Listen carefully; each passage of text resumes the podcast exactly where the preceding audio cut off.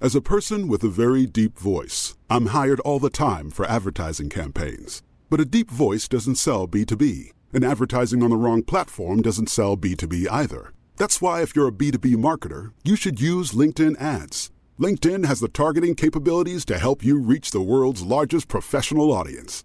That's right, over 70 million decision makers all in one place. All the big wigs, then medium wigs, also small wigs who are on the path to becoming big wigs.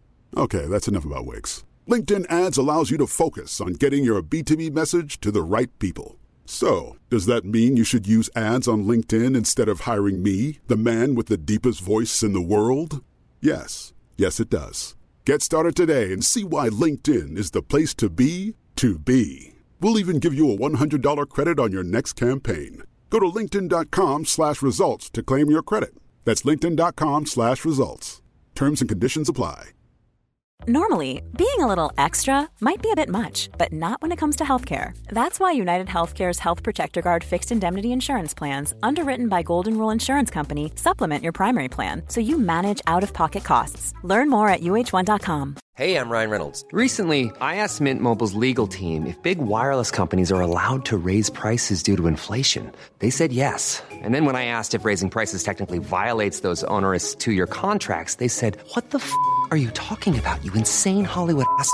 So to recap, we're cutting the price of Mint Unlimited from $30 a month to just $15 a month. Give it a try at mintmobile.com slash switch. $45 upfront for three months plus taxes and fees. Promo rate for new customers for limited time. Unlimited more than 40 gigabytes per month. Slows. Full terms at mintmobile.com.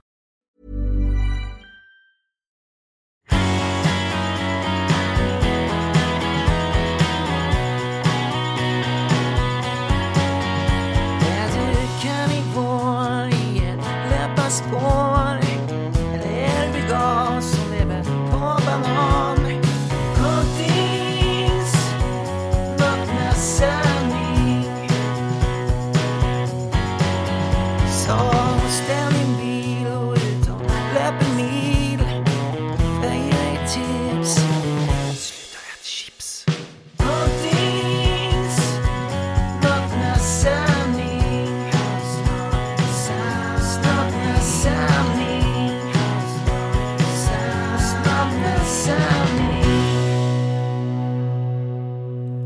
Vi hälsar alla lyssnare välkomna till avsnitt eh, 391, Jonas. Ännu ett avsnitt inspelat på eh, magiska Playitas Resort på Fuerteventura. Där vi är under en vecka och håller ett eh, triathlonläger eh, i Coltiborsen-regi. Just det. Eh, ja, vi sitter här på kvällen efter middagen som vi brukar göra när vi är här nere. Man blir lite trött efter all den här träningen och, eh, och sol, eh, eh, ja, solandet kan man inte påstå att vi har ägnat oss åt, men man är ju ändå ute i solen hela tiden. Ja, det är en väldigt aktiv vecka för eh, våra adepter som är här. De, flertalet är ju med i, i vår triathlon-coaching och i princip alla är ju att betrakta som eh, ja, motionärer, vuxenmotionärer. Alltså där man har börjat med den här sortens eh, träning eh, i vuxen ålder. Ofta med målet då att köra en halv eller en hel eh, Ironman. Mm, det är coolt. Ja, det är väldigt härligt. Och eh, idag, Niklas, är ju det den internationella kvinnodagen. Det är den... Eh, 8 mars. Det är den 8 mars. Och eh, temat eh, för dagens podd går i den andan. Ja, Kvinnofrigörelse. Ja. Men kvin- kvinnofrigörelse på tallriken. Frigör unga kvinnors mat. Är ämnet. Det är ett angeläget ämne faktiskt. Det får man nog säga att det är faktiskt. Eh, Ja, men det blir intressant att spela in det. Ja. Eh, Vi kommer ju prata om eh, ja, mat då, helt enkelt. Ja, vi kommer att djupdyka i det, men eh, just uh, unga kvinnor och ätande, vilket är ett, fakt- ett stort modernt problem på väldigt många olika sätt. Och det har med äkta kvinnofrigörelse att göra. Härligt. Innan det så ska vi ju eh, ta in våran presenting partner som vi, som vi eh, alltid gör. Och det är i vanlig ordning Ace-Track och Elitista. Astric är ju ketosmätaren som eh, ger användaren en eh, insikt runt hur den egna metabola funktionen är och hur man förändrar den till det positiva. Eller om man ska vara väldigt krass, hur man normaliserar den metabola funktionen. För en normaliserad metabol funktion är fettdriven och inte beroende av eh, ständigt intag av socker, stärkelse och kolhydrater. Därför att det är just det ständiga intaget av eh, stärkelse eller socker, ultraprocessad mat i största allmänhet, som leder in i ohälsa, som skapar metabola problem och som leder till det som man kallar då för metabolsyndrom, som ju är ett samlingsnamn för egentligen allting som exempelvis kan manifesteras i övervikt, men, eh, vilket ju i sig kanske mer är ett symptom, men eh, framförallt då i diabetes typ 2 eller eh, andra ja, metabola rubbningar som kan leda till hjärt och kärlbekymmer och, och så vidare och inflammatoriska tillstånd i kroppen. Det är ju det onormala moderna. Det normala tillståndet för den mänskliga kroppen, för det mänskliga djuret, är att ha en frisk metabolism som är uthållig, som är robust, som är stark, som inte är beroende av ständiga skjutsar av socker, raffinerat socker primärt eh, och eh, med påföljande insulinutsöndring. Då. Så att eh, ACE-tracken ger insikt runt det, skapar eh, eh, kunskap runt hur man kan förändra sin mat och eh, sin träning och hur man reagerar biokemiskt på det man äter och det man gör. Mm. Och, eh, det är ett eh, mycket tillförlitligt verktyg. Eh, väldigt enkelt att använda, vilket vi är tacksamma för. Eh, Jag är tacksam för, ja, eftersom inte jag är eh, intresserad av svåra tekniska grejer. Jag gillar enkla tekniska saker, Niklas, som är enkelt att använda. Det är inte mycket du gillar. I det tekniska. Ja, det finns inte så många som är så enkla att använda menar jag. Nej, så, att, nej, så, att du, fan. så att de får eh, approved by Colting-stämpeln. Nej, och det värsta är att mitt tålamod med dysfunktionell teknik, teknologi, blir bara lägre och sämre ju äldre jag blir. Eh, Jag har väldigt lite tålamod, men det kanske är ett sundhetstecken också. Eventuellt. Ja. Så ACE-tracken rekommenderar vi varmt till alla som vill göra en livsstilsförändring. Till alla som vill lära sig mer om sin egna kropp. Det kräver en del arbete för att man ska lära sig. Det kräver en en del regelbunden testning för att förstå hur eh, en del värden kan vara kanske lite oväntade och andra kan vara ja, oväntade både åt det ena och det andra hållet.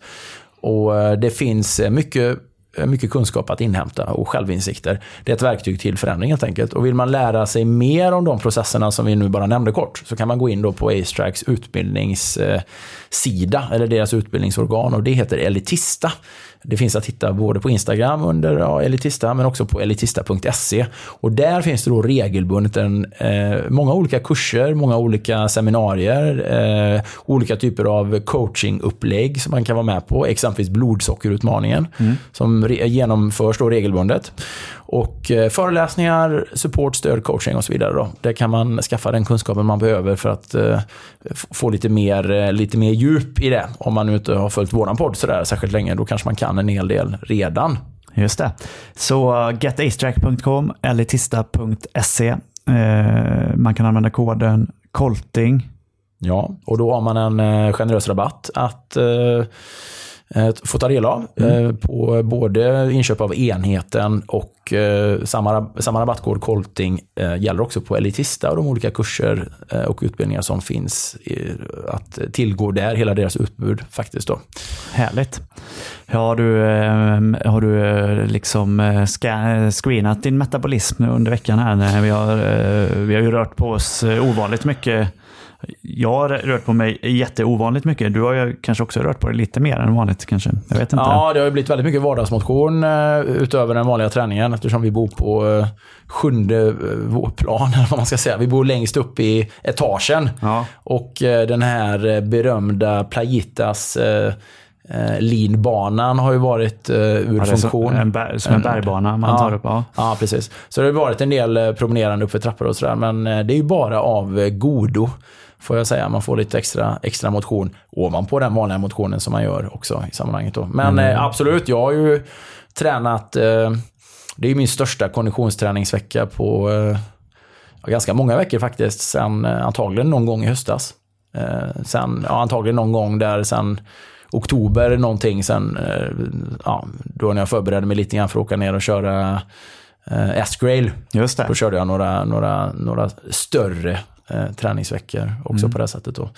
Men eh, det har ju varit eh, jättebra. Min metabolism har gått eh, alldeles utmärkt. Jag har ju, jag har ju frestats av det, det fina utbudet av mat, eller av efterrätter som de har. Men jag har ju, och, och det är ju det som är fascinerande med en bra, bra metabolism. Jag har ju ganska jag har varit ganska ståndaktig får jag säga under hela året här och liksom inte unnat mig saker på det sättet lite grann i onödan. Alltså sådär att det, det munnens njutning lite grann då att vilja ta de här bakelserna och efterrätterna som finns. Men eh, jag har ju hållit min, min linje väldigt, väldigt väl faktiskt. Eh, det har varit primärt ätit väldigt mycket ägg eh, och eh, ägg, ägg, olika typer av äggmaträtter till frukost. Lite grann frukt, lite grann naturhonung till det. Och eh, sen till både lunch och middag har det varit väldigt mycket kött och fisk och frukt till. De har ju bland annat eh, en eh, fruktträdgård här på, på anläggningen. Så att eh, de har ju, man har ju ynnesten att bli serverad färsk papaya varje dag. Det är fantastiskt. Exempelvis. Ja. Ja, vilket ju är en av världens godaste frukter i mitt, i mitt tycke. Då. Och kanske inte helt motiverat att äta när man är hemma i Sverige, vare sig från ett ekonomiskt perspektiv eller ja, något annat perspektiv egentligen. Men när man har det i sin egen, på sin egen bakgård så att säga, så är det i allra högsta grad motiverat. Eller hur? Ja, det är fantastiskt. Eh, Det finns mycket god mat. Så jag har känt mig, jag har känt mig väldigt pigg faktiskt eh, under, under hela veckan. Jag hade ju en liten, eh, kom ner med en liten, en liten sliten kropp och liten förkylning eller en liten eh, sådär begynnande förkylning. Efter då den här tuffa resan som vi pratade om eh, i, eh, i förra podden. Men det har gått, det har gått jättebra faktiskt. Härligt. Och jag, jag måste ge dig en eloge Niklas. Alltså, för vadå? Nej, du är ju en... Du är ju en, en stor... Du är ju en stor löptalang. Du är ju en stor träningstalang. Du tränar ju under vissa perioder relativt sett lite hemma. Då, med, med ditt eh, förpliktigande eh, familjeliv med en fru som jobbar heltid och mycket barn och familjeansvar och så. Ja, så du får ju inte riktigt till... Prioriteringar, vad man vill göra. Det Ja. hade säkert gått att träna mer, men eh, jag tränar det jag hinner med hemma. Jag är inte så stressad över det egentligen. Och du har varit ute på ganska långa cykelpass och eh, ganska långa löppass. Idag sprang du i princip eh, två timmar och ledde faktiskt den längsta gruppen. Ja, Vilket ja. jag var tacksam för, för då kunde jag nöja mig med att nöja- leda den näst längsta löpgruppen. Ja, ja, men det gick faktiskt bättre än vad jag trodde att det skulle göra. Jag tänkte att eh, jag kan ju släppa dem någonstans när de hittar hem själva, men det, be- det behövde jag faktiskt aldrig göra. Så det Ja. var ju, gick ju oväntat bra. Det blev ju nästan två mil. Jag vet inte faktiskt när jag sprang så långt senast. Det måste vara långt över ett år sedan som jag Ja. hade ett så långt löppass. Och landsvägscykling, eh, det äger jag inte ens någon själv längre. Så att det cyklar jag ju aldrig. Så det, har varit, det har varit väldigt roligt faktiskt att cykla landsvägscykling. Du är ju med på, på lägret här i, i flera olika roller. Dels har ju du en viss, eh, en viss ledarfunktion. Alla våra deltagare vet ju, vet ju vem du är. De, de, nästan alla följer ju oss eh, i olika sammanhang. Och eh, du är ju dessutom en eh, hyfsat erfaren eh, cyklist och löpare. Eh, åtminstone i den relationen till nivån som våra deltagare har. Det är ganska många är, är nybörjare, att betrakta Precis. som nybörjare. Eh, men eh, det är ju fascinerande Niklas, eh, inte bara att du eh, tar träningen till dig så himla snabbt. Men att folk i allmänhet faktiskt gör det. Och eh, jag, jag gillar alltid att liksom, när man är hands-on med människor som man vet eh, inte har inte har någon träningsbakgrund. Utan de har kanske börjat träna på vårt program då eh, så sent som i höstas. Hoppat på då och börjat träna sista veckan i september. Och så eh, följer man vårt schema och det bygger ju på mycket återhållsamhet och väldigt mycket tålamod och väldigt mycket repetition. Väldigt mycket trygghet, väldigt mycket trygg träning.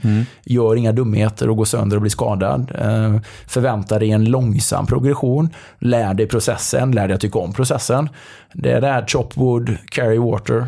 Eh, behöver inte vara så fancy, behöver inte vara extravagant, behöver inte vara en massa variation bara för variationens skull. Utan det är lite tålamodsprövande men också en väldigt säker metod att frigöra den här potentialen som man har. Och det är ju det som är så fascinerande att vi har ju fått så mycket om bakfoten i vår moderna värld tycker jag. Ja, verkligen. I folk i allmänhet som inte rör sig i de kretsarna där vi rör, rör oss eller som inte har de eh, mötena med människor som genomgår den processen. Men också i det som man får till livs och till dels via kanske media och andra outlets och sådär synen på vad det mänskliga djuret eh, är och kan. Eller ja, den totala frånvaron av insikt av att vi faktiskt är det här mänskliga djuret och att normalnivån, det normala för den mänskliga kroppen är ju att vara uthållig och stark och kapabel och tåla mycket motion. Och när man faciliterar det och ger den möjligheten och eh, tränar den förmågan eller rättare sagt, ta bort de hindren och de, eh, eh, de begränsningarna som det vanliga livet kanske har eh, bundit den vid. Liksom, ett, passivt, ett passivt liv. Eh, ett liv där man kanske inte riktigt eh, har trott eh, det om sig själv eller man har inte sett sig själv som, den, eh, som det fysiska djuret. Så, Nej. så går det väldigt snabbt till att man klarar ganska anmärkningsvärda prestationer. Ja, verkligen. Och det är bara, om man tittar på alla som är med på det här lägret, är ju de allra flesta, eh, som du säger, det är vanliga människor och de kanske inte har följt coachingen så länge. De kanske inte har tränat så hårt så länge heller. Ja, men de har Men börjat de- mitt i men- livet. 50 år. De har Ja, kanske varit 50 år hyfsat inaktiva och så börjar de. Och väldigt många vittnar ju om att eh, man möts av ganska mycket så här eh, tvivel och frågor och sånt från sin arbetsplats. Kanske, är det bra att träna så mycket eller ska du verkligen hålla på med det där? Vad ska det vara bra för? Det hör man ju väldigt ofta när man träffar den, den här typen av människor som är med här nu, att, att de eh, möts av det i sin vardag på arbetsplats och från familjer och sådana saker.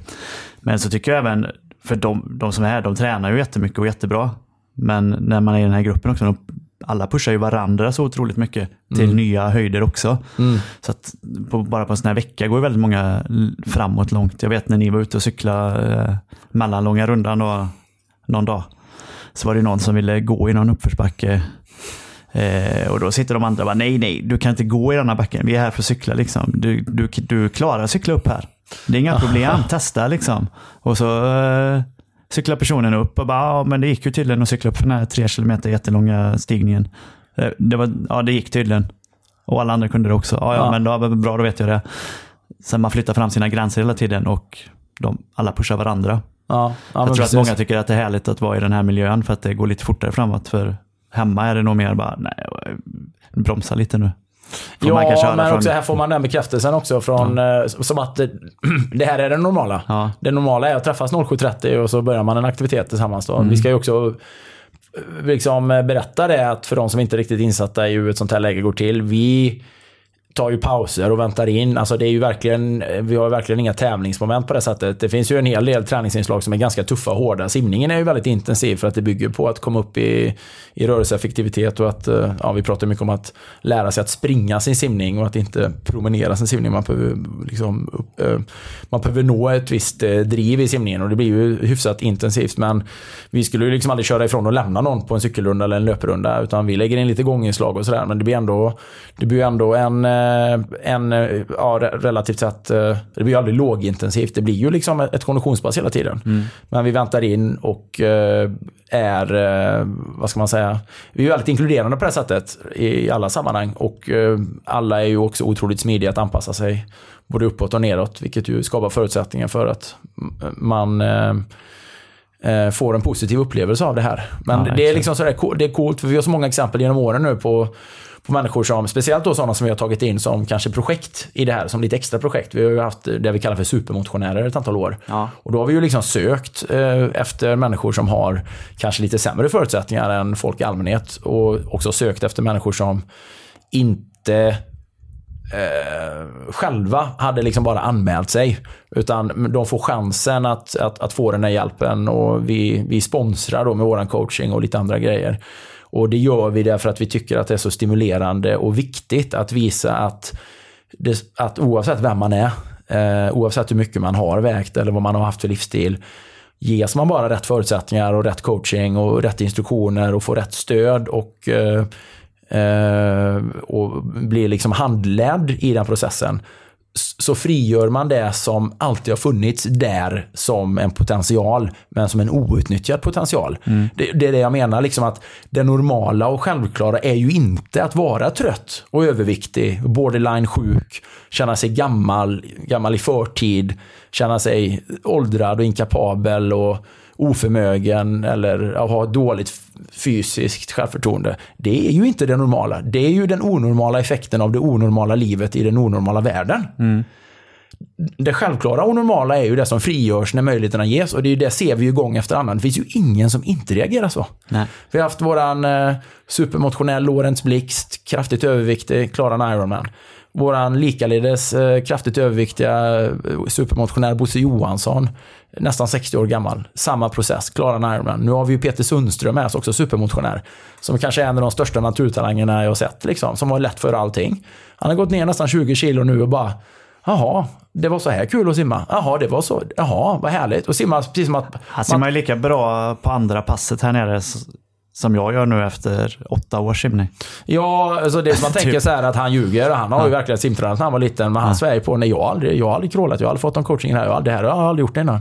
Och det är klart att han, det är jobbigt för honom och att han blir väldigt trött och så. Men han är ju bara, ja vad blir det, fem, sex månader in i sin liksom, träning. Ja, Medelålders man.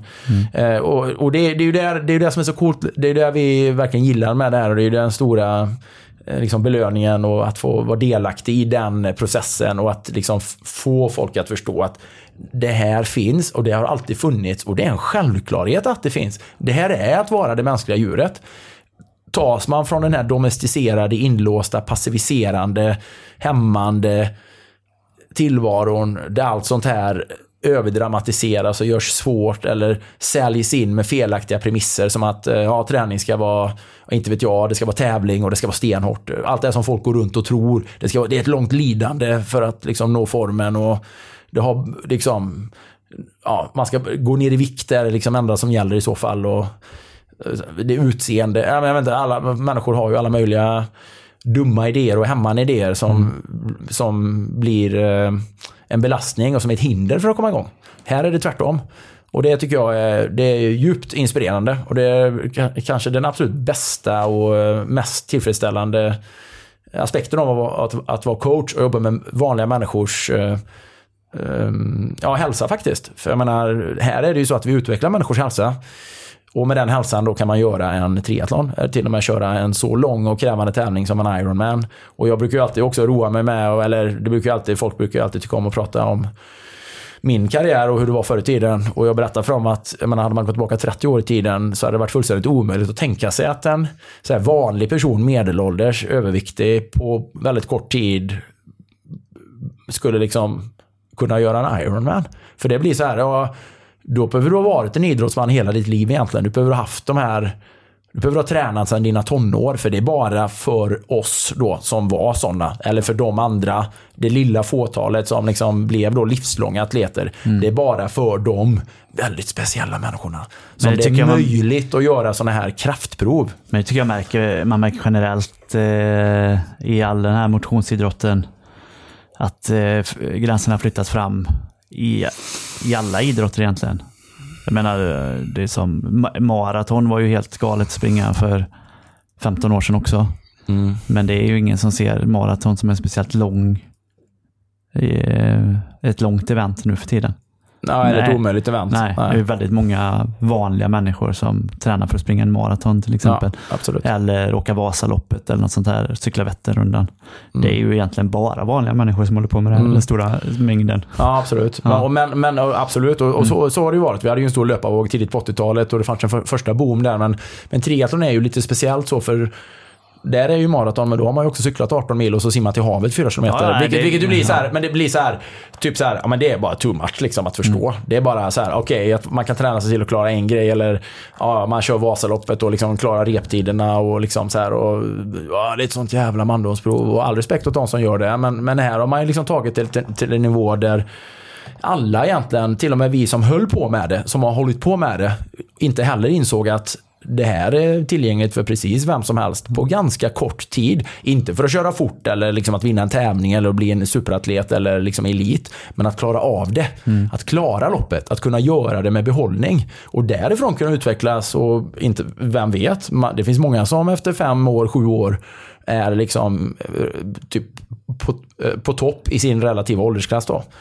Eh, alltså åldersklass-elit skulle man kunna säga. Då. Ja. Eh, och det är ju det är så fascinerande och att förstå, att komma till den djupa insikten att det är ju det normala.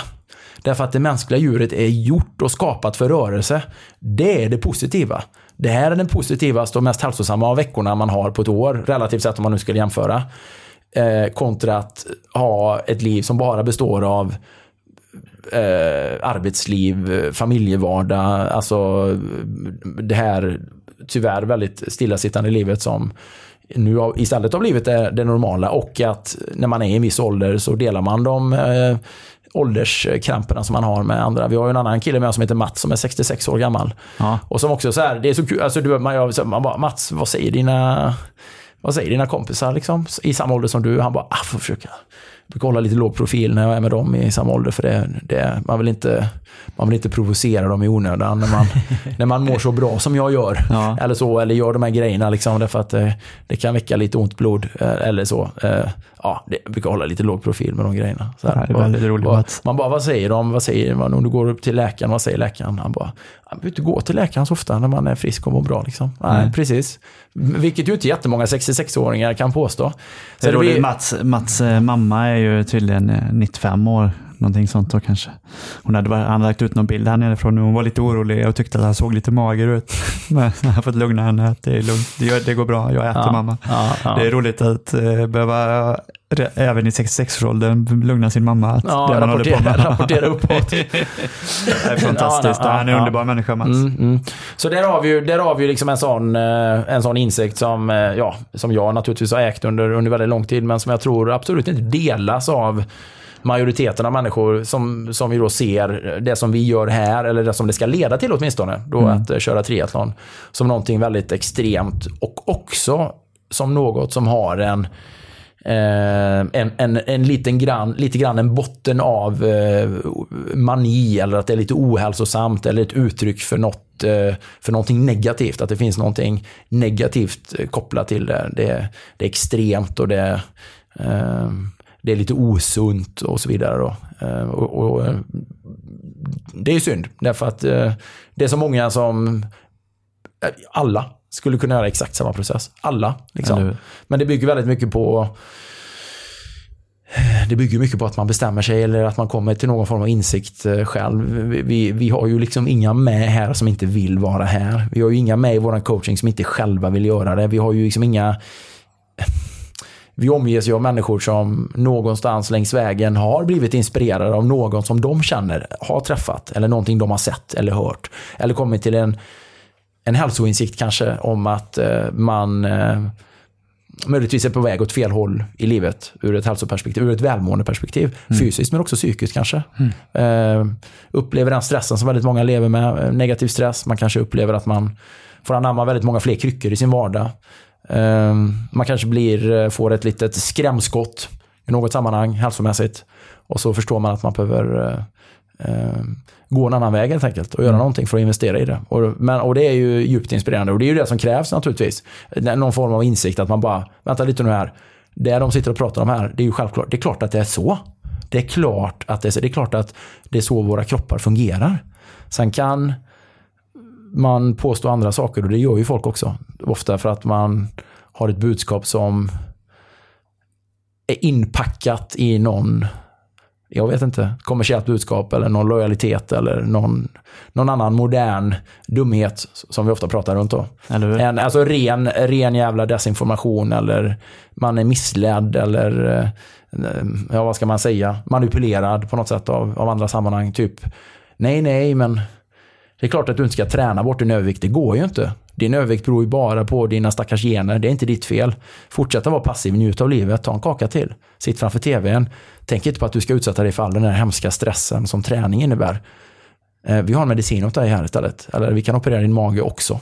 Och så vidare och så vidare. Alltså det finns, där är ju, det, det, där är ju, det är ett massivt tryck åt det hållet. I det stora hela. Glo, definitivt i, i, globalt. Kanske inte så mycket i Sverige än, men precis som vi pratade om i förra avsnittet, vi är på väg dit då. Eller hur? Något annat vi eh, har fått mycket av här nere eh, är ju eh, sol. Mm. Det är ju, vi har varit ute mycket om man jämför med vad man är i Sverige under vinterhalvåret kanske. Om att det då är åker skidor flera timmar varje dag som en del H- H50-gubbar håller på med. Ja, det har ju inte jag heller gjort i år, men eh, ja, Nej, men, så är det. ja. Mm. Men eh, solen är ju en annan sån sak som, eh, som vi ofta itutas att vi ska akta oss för.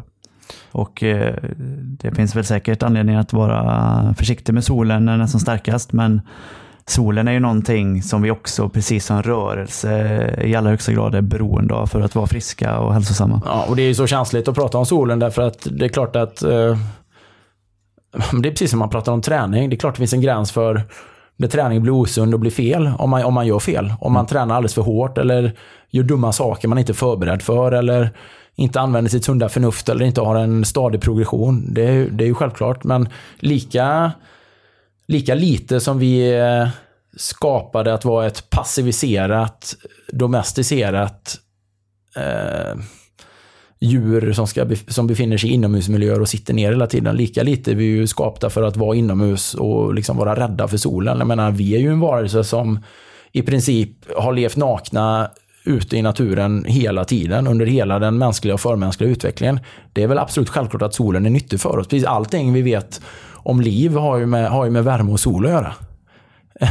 Det är, ju, det, är en, det är en sån självklarhet. Ändå har vi ju fått lära oss att i många fall att solen är mer av ondo och att det är någonting vi ska vara försiktiga med. Och det ska vi ju vara såklart. Speciellt om vi kommer från Sverige och vi inte har sett sol på ett tag. Men alla kan ju vittna om som har varit här nere och det är väl att slå in en öppen dörr på ett sätt. Men att det tål ju att påpekas att eh, vi ska ju bejaka det i så mycket högre utsträckning. Det är klart, jag menar, ja, jag brukar ofta prata om det för egen del, men och det får man, man får ju ta det på rätt sätt. Liksom. Men att när folk skadar sig av solen så kan det också vara så att det finns andra saker i våran, i våran livsstil som ger oss dåliga förutsättningar att hantera solen. Många pekar ju på den absurda konsumtionen av växtoljor, ultraprocessade växtoljor som skapar inflammatoriska tillstånd i kroppen och som också skapar då de här inflammationerna när hela kroppen är mättad av, när alla celler är mättade av den här vegetabiliska oljorna som ju på alla sätt och vis är djupt ohälsosamma. Och, och, och, det, och jag skiter i vad Besell har i sin jävla reklam, för det är bara bullshit från början. Så det är bara ren köpt desinformation för att sälja en produkt. Roligt, jag fick eh, ju uh, beställreklamen eh, någonstans efter vi hade pratat om det senast. Så dök ju den upp, exakt den beställreklamen som, Mm. du, som du pratade om. Och eh, det var väldigt mycket kommentarer till den såg jag då. Så att då tänkte jag ska läsa det här kommentarsfältet. Det var långt över 100 kommentarer. Från Besells eget Instagramkonto, ja. Ja, Ja. jag tror att det, var, att detta var på Facebook. ja. Och det var, det var bara negativt. Och de bara, vad är det med er? Vad, vad har ni för, ni, ni säljer bara, det är bara gift ni säljer. Alltså det var inte en enda positiv kommentar om Besell. Så det, den känns som den har fått lite Ja. bakslag, den, just den reklamkampanjen. Ja, men speciellt med de argumenten de pratar om. Och naturliga, naturliga växtoljor. Alltså det här är så långt ifrån naturligt som det bara går. Och nyttigt för hjärtat? Absolut inte. Det finns ingenting som är nyttigt för någon del av kroppen med det som, som de säljer. Och sen bara, åh, det är gott också. Älska Besell som du älskar det. Alltså, det, är ju, det är ju att eh, eh, vad ska man säga, det är ju att dumförklara konsumenten. Det är ju att underskatta konsumentens egna smaklökar om inte annat. Liksom. Vem som helst som smakar på en klick Besell, det är ju som att få en, det är ju som att få en jag har fått som att få en klick Nivea i munnen. Eller motsvarande. Någon form av äcklig hudkräm. Liksom. Det är på den nivån. Och det är ju många som driver den tesen och det är väl naturligtvis en eh, impopulär eh, tes att driva. Eh, Det går ju verkligen emot den, eh, den rådande kontexten eller det rådande narrativet eller conventional wisdom som man brukar säga. Eh, men det är ju självklart så att vi ska och bör, vi ska ju, vi är gjorda för att kunna vara ute i solen och tåla solen och må väldigt bra av solen. Solen har ju exceptionella, exceptionella egenskaper på alla sätt och vis. Det stimulerar ju eh, precis allting i vår kropp på ett positivt sätt. Men självklart så ska vi göra det med återhållsamhet och på ett naturligt sätt. Som vi gör exempelvis här. När man simmar en timme i öppet vatten. Eller när man, när man är ute och springer eh, första timmen på morgonen eh, med bara överkropp. eh, Och sådär. Att, ligga, att åka på chartersemester och äta massa skräpmat och lägga sig och steka tio timmar om dagen. Nej, men det är ett väldigt osunt beteende. På många sätt antagligen. Men ur ett solperspektiv också djupt osunt beteende. Det säger ju sig självt. Eh, Då har man ju inte förstått, då förstår man ju inte i, i vilket sammanhang vi pratar. Så, men eh, Ja, för egen del, jag kan bara säga som vuxen 50-årig man så är jag så oerhört okänslig för solen på ett positivt sätt. Eh, jämfört med när jag kanske var 18 år gammal och hade mycket, mycket, sämre, mycket sämre kostvanor, mycket sämre insikt och åt mycket mer processad mat eller vad man ska säga. Eh, hade inte liksom förädlat det här tänket då som jag, som jag har nu med väldigt mycket mer riktigt eh, och mättat fett. Och dessutom det jag smörjer in kroppen och min hud. Jag använder liksom en talgbaserad eh, hudvårdsprodukt då, genom No Bond Beauty. Hur oerhört mycket mera jag, jag tål solen. Men det är klart att jag också är försiktig. Jag är ute i solen när jag tränar mina aktiviteter och när, jag, när vi coachar vid bassängkanten. Men jag tar ju på mig en, en caps eller en hatt så för att liksom eh, inte överdriva. Såklart, därför att det räcker med den mattade solen. Och, men hade jag bara varit kanske en vecka till så hade jag ju tålt det också. Liksom. Nu har jag ju varit en vecka i solen under vintern, men innan dess var det ju som senast i oktober egentligen när vi var på Rådå senast. Då. Så att det, det, där, det där är också en sån här grej som jag känner att eh, det är kontroversiellt att prata om. Men också sådär, nej men det här är ju det mänskliga djuret i sin, i sin absoluta essens. Det här är någonting också jättepositivt som vi ska bejaka och förstå mer av. att Och när vi får en stor epidemi med människor som tål solen lite så kanske det säger mer om vad vi äter och hur, med vad våra kroppar är mättade i än de faktiska grundförutsättningarna för det. Säger du att det är bättre med naturlig immunitet mot solen än, än solkräm? Ja, det skulle jag nog vilja påstå. Solkräm fyller väl sin funktion i vissa sammanhang, i vissa lägen om man nu prompt liksom inte kan undvika solen på något annat sätt. Men det är bara att ta på sig en, eh, det är bara att ta på sig en bomullsskjorta i så fall. Det är bara att ta på sig en hatt. Liksom. Det man, man, och att, varför ligga och steka i solen helt enkelt? Varför, varför ligga ner och Alltså det är ju bara ett, det är ett märkligt beteende alltså i sammanhanget. Och det är klart att det blir ett problem av det. Ja. Eh, Det, det, det är, ju- men det, ja, det är också sådär skevt perspektiv. Men det är så här, det är solen får skulden. Ehm, så. Ja, naturlig immunitet pratar de om. Ja. ja, det är väl en tredje grej som vi skulle kunna ta upp i det samma sammanhang då. Eh, ja, eh, Och då kommer vi in på jätteminerad mark på en gång här. ja, jag försöker bara formulera mig i huvudet. Jag kommer inte ihåg. Det är i alla fall någon undersökning som har visat att i, just med eh, det här covid-viruset då, att naturlig immunitet var bättre än vaccin eller lika bra som vaccin. Eh, har du detaljerna kanske? Nej, men det, det, har väl varit lite, det har väl varit lite sådär att, eh, det har, så är det väl med många saker och det är ju så absurt att jag vet inte ens om vi kan nämna själva ordet. Det är så sjukt att när folk skriver på Instagram nu för tiden eller pratar i poddar så pratar de om typ den, den, här, den här krisperioden vi hade med den här sjukdomen. För att bara genom att nämna själva epidemin vid namn så riskerar man att liksom bli borttagen fortfarande eller liksom sådär någonstans eh, satt i något sånt där eh, negativt flöde i sina medier. Det är det som är så stört ju. Men eh, det som fick många människor att bli deplattformerade tidigt var ju då de som hävdade att eh, ja, den här naturliga immuniteten som man får av att bli lite förkyld. Att det, det, är den, det är det bästa försvaret emot framtida sjukdomar och det är så vår kropp fungerar och alltid har fungerat. Det är det som har skyddat oss eh, från allting som är farligt och eh, negativt. Att vi bygger upp ett, ett försvar för vi omges av patogener, virus, bakterier precis hela tiden. Och det är, den självklart, det, är den, det är det självklara pansarförsvaret, eller vad vi ska säga. Det är det självklara finmaskiga nätet som skyddar oss. Annars hade vi ju liksom dött av allting hela tiden. Och det hade ju inte varit rimligt. Eller så funkar ju inte naturen på något sätt. Det är det som gör att vi kan klara av små skrapsår och små sår och små liksom, infektioner eller små, ja, små inflammationer och allt möjligt hela tiden. Då. Men nu visar det sig då att den här eh,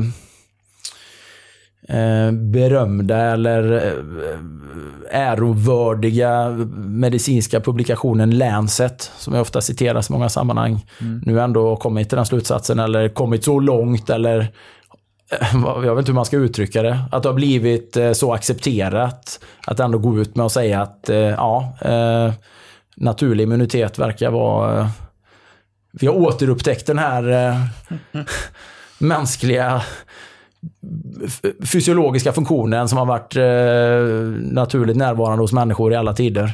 Den, den, den, den har nog varit verksam nu också och har nog fyllt sin funktion och har nog varit, vi har nog underskattat den förmågan. Jag vet inte hur man har uttryckt sig liksom, diplomatiskt men, eh, men att mängder av människor har ju så här jag, jag läser, kan läsa från eh, Aubrey Mar- Marcus som ju är en person som många följer som eh, en, eh, vad är han, en hälsoprofil. Han har ett företag som heter Onnit. Och, så här, han, han skriver så här att remember when, remember when talking about natural immunity would get you cancelled and deplatformed. Remember when the hashtag natural immunity was banned from this platform? Och då pratar han om Instagram. Remember when uh, Aaron Rodgers said that he was immunized with natural immunity from prior infection and the world claimed that he was jeopardizing the health of everyone else because he wasn't vaccinated. Then the manipulation of the machine during this process is being exposed.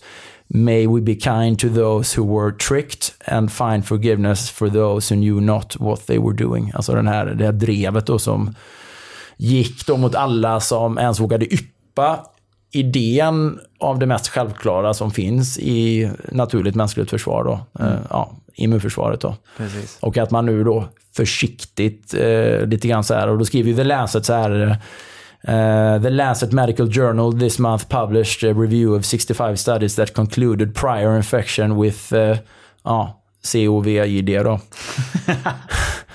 uh, natural immunity is at least as protective as two doses of the, ja, den här sprutan man kunde ta. Då. The most surprising news was that the study made the mainstream press. Ja, så att de, Precis. ja, Det precis.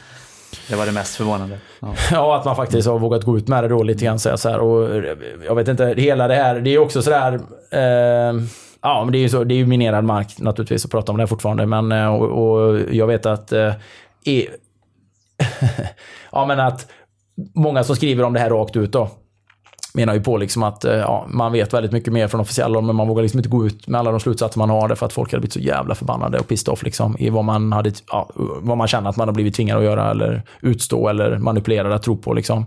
I den här tvärsäkerheten, 100% tvärsäkerheten i det här extremt dogmatiska samtals eller samhälls eller debattklimatet där absolut ingen opposition ens fick, inga frågetecken fick lyftas överhuvudtaget för då var man satt, då flyttades man direkt till det mest extrema av eh, eh, konspirationsteori-hörn och var inte vatten värd och allt annat man också gör och står för blir helt eh, eh, eh, ska man säga, underminerat. Då är det bara det man associeras med. Då är man liksom en, en, eh, ja, man är en förnekare av så här, och man är en Ja, inte bara det, men man är också en eh, jävligt dålig människa och eh, ja, inte vatten värd. Då.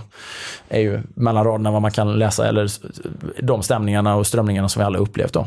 Så det är ju också så fascinerande och, eh, och också en, natur, en absolut självklarhet såklart. Ja, det är klart att vi har ett fungerande immunförsvar som, som funkar som det alltid har gjort. Under rätt, naturligtvis under rätt stimulans. Och många av de sakerna som och det kommer väl någon form av vidräkning med tiden naturligtvis. Man kommer konstatera att, ja, eh, kanske att spärra in människor och passivisera människor och skrämma människor och alienera människor från varandra och, och hålla barn hemma från skolan och Eh,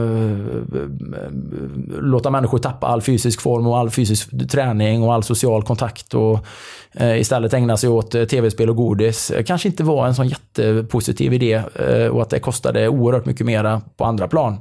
Man kommer nog se många effekter av det, men eh, man har ju redan visat att eh, faktiskt att Sverige klarade sig bäst eh, inom det här eh, som de kallar för överdödlighet. Eh, och det är väl nu efter covid, gissar jag. Eh, det här överdödlighetsbegreppet. Att eh, vi hade lägst, lägst överdödlighet av alla länder. Ja, i hela Europa åtminstone. Ja. Ja. Eh, och att man, eh, att man då eh, härledde det till att vi hade, också hade de mildaste nedstängningarna Precis. på alla plan. Däremot, hade vi ju väldigt hetsk eh, stämning naturligtvis mot eh, och väldigt hetska, väldigt opinion och väldigt eh, eh, stigmatiserade liksom eh, eh, stigmatiserande sk- sk- skällsord eller uppmaningar till eh, dem, oss då, som liksom inte ville utsätta oss eller vill, som ja, överhuvudtaget bara ville, ville diskutera frågan eller få svar på frågor som verkar ologiska och orimliga och eh, konstiga eller som ja, ifrågasatte eh, den verkligheten som presenterades. Då. Eh, så att eh, där var vi, hade vi ju samma, precis samma situation i Sverige som i många andra länder då, naturligtvis. Självklart. Kanske mer i Sverige som är ett sånt homogent land relativt sett också. Och det vi också hade då väldigt milda relativt sett nedstängningar i sammanhanget. Eh, så att eh, ja, det är eh, intressant. Så. Den, den, de efterdyningarna är, intressanta att följa, eller är spännande att följa. Ehm, ja, Vi, vi, får, vi, får, vi får ta det vad det lider. Det är ju så, man blir ju lite nervös så fort man pratar om det. Ja, ja du blir det. Nej, inte så. Alltså inte, nej, ja, ja, jag är nervös. Men ja, ja, nej, jag, är ju, jag har ju varit uthängd som eh, den sämsta och farligaste personen i Borås. Så att, eh, bara genom att lyfta frågetecken. Så att, eh, Ja, nej, jag förstår det eh, absolut. Ja, vilket ju skapar eh, väldigt mycket olustkänslor. Det gjorde det i alla fall. Så att, eh, det är klart att eh, Ja, det är klart att det sitter kvar. Mm. Lite grann. Det förstår Ja, jag. Definitivt. Härligt. Eh, vi eh, ska ta oss vidare i programmet här. Eh, vi ska pusha lite eh, egna saker innan vi går vidare till ämnet Ja. för dagen. Och vi kan väl börja med, för de som lyssnar på det här avsnittet tidigt då, när det kommer ut, att vi har föreläsningar måndag och tisdag i Malmö och Växjö. Ja, precis. precis. Vi har ju eh, föreläsningsturnén som drar igång måndag den 13 mars. Då åker vi till Malmö och eh, är på, som vanligt höll jag på att säga, på Stadionmässan i Malmö, på Stadiongatan. Sen åker vi till eh, Växjö dagen efter och är, är i en lokal där på ett ställe som heter Ikon på Storgatan tror jag det heter, mitt i, mitt i Växjö. Mitt i smeten. Ja, och då härligt. har jag föreläsningen som jag kallar för Nakna hälsan och det är ju en röd tråd som ligger rätt mycket i, i strömfåran av det som vi precis har pratat om faktiskt. Kanske inte så mycket runt den senaste pandemin eh, så, men väldigt mycket om insikter runt att vara det mänskliga djuret och eh, eh en reflektion över eh, vår mänskliga historia och vår samtid. Faktiskt. Det, det är föreläsningen i sin, i sin röda tråd. Och eh, är man ens lite intresserad av de här frågorna och eh, skulle tycka det var kul att höra mig prata om det och träffa oss så eh, tycker jag man ska komma. Eh, Man har också chansen faktiskt då både i Malmö och Växjö att bli en av de tre lyckliga vinnarna per plats som får ta del av ett presentpaket som våra vänner på Noborn Beauty så generöst har bidragit med till våran eh, föreläsningsturné. Vi delar ju väldigt mycket samma värderingar som, som de gör. De producerar världens bästa hudvårdsprodukter på basen av svensk ekologisk talg. Eh, det är eh, nyttigt, positivt och bra och hälsosamt och högkvalitativt ur alla tänkbara perspektiv. Ur alla tänkbara perspektiv är det fullständigt klander, klander, klanderfria produkter och ett klanderfritt företag. Man tar tillvara en produkt som i många fall destrueras och som blir eh, restavfall och så gör man en förstklassig artegen eh, hudvårdsprodukt som eh, våra kroppar älskar. Min hud har aldrig mått bättre än eh, sen när jag började använda No Born Beauty faktiskt. Fantastiskt. Den är så, den är så eh, artegen och så eh, välkomnad av kroppen att man eh, i princip skulle kunna äta den om man saknade mat. Om det nu inte var så att den var, den är ju lite doftsatt av exempelvis tallbar och så. Den går nog att äta ändå. Ja, den går nog att äta. Den är utan tvekan bra att äta, men jag vet inte om det hade varit så gott. Men låter ut tre sådana paket i Malmö. Låter ut tre sådana paket i Växjö. Alla deltagare som anmält sig eh, har chansen att vinna. Vi kommer dra de tre vinnarna. Det är ett presentpaket värt ungefär 800 kronor. Fantastiskt. Så att eh, där har man möjligheten. Sen veckan efter det så åker vi till eh, Stockholm, sen åker vi till Linköping och sen åker vi till Jönköping. Och eh, sen är vi i Göteborg, Helsingborg, Halmstad, Kristianstad och sen den 15 juni är, ju, är jag ju på besök i Norrbotten och gör en föreläsning i Kiruna. Just det. Så att eh, allting är öppet för anmälan. Eh, kom och lyssna på det här, ta med en kompis. Eh, det är ju ingen sån här, det är ingen sån här tramsig feelgood-föreläsning där man ska klappa kompisen på ryggen, ställa sig upp och göra saker på kommando. Du vet, jag har varit på sådana föreläsningar, jag absolut avskyr det. Inga, absolut inget sånt på mina föreläsningar, utan eh, jag ger väldigt mycket järnet, men också välkomnar interaktion från publiken. Vi har ju frågestund efteråt, man får ställa hur mycket frågor man vill, så länge som det bara finns frågor att ställa.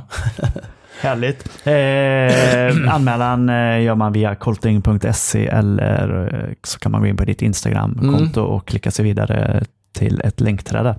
Ja, precis. Eh, om man eh, inte vill sitta still och lyssna på dig så kan man ju komma på simcamp i slutet på mars så kan man ju simma och lyssna på dig skrikande Ja. från bassängkanten Ja, men om man vill eh, testa de här teorierna då, vi pratar ju ofta om det här att vi gör, eh, vi gör en crawlare av vem som helst på, på en långhelg. Så eh, ska man ta chansen och komma till Borås 24-26 mars, då har vi den här en av våra simcampsäljer som ju är all inclusive. Eh, med matboende, hotell, bassäng, föreläsningar. Fyra simpass, filmning, två filmningar, teknikanalys, uppföljning. Vi springer lite, de som vill, nästan alla vill vara med. Eh, rörlighet, styrka. Eh, väldigt dyker djupt in i simningens eh, mysterier och eh, skingrar dimmorna och gör det enkelt förklarligt, lättförklarligt och eh, deltagarna åker hem med en eh, mycket, mycket, mycket mer positiv bild av simning. Där man tycker simning, simträning är kul och stimulerande. Och man fattar varför man ska göra vissa saker och hur man gör det. Härligt. Ja, så att eh, det ska man ta. Det finns ett fåtal platser kvar till det campet, så kom dit. Jag har ju samma camp i slutet på maj i Borås. Och sen ytterligare ett camp där jag då gästar Kiruna och kör ett eh, norrbottniskt simcamp. Eh, 16 till 18 juni i midnattssolens land. Fantastiskt. Med det sagt så går vi vidare till våra partners. Den här veckan har vi med oss Arctis Naturals, Jonas. Ja, och deras eh, CBD-produkter som eh, framförallt hjälper en att eh, sova lite bättre. Är det så? Ja, men jag ska, ja, ja, det gör de faktiskt. Ja, det är en liten, liten del till att sova, att sova bättre eller att sova bra. Eh, Eh, de viktigaste delarna till att sova riktigt bra det är ju att eh, ha en bra, en bra livsstil såklart. Med eh, motion, bra mat och att det finns ett stort mått av sömnhygien.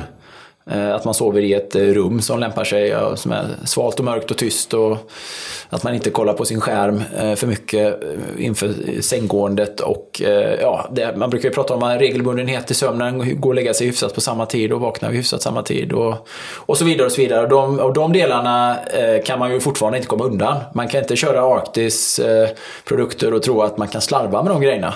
För det, det är ingen snake oil som vi försöker pusha för, utan vi eh, pushar för, eller jag, jag gillar Arctis jättemycket därför att eh, jag eh, anammar de grundläggande reglerna.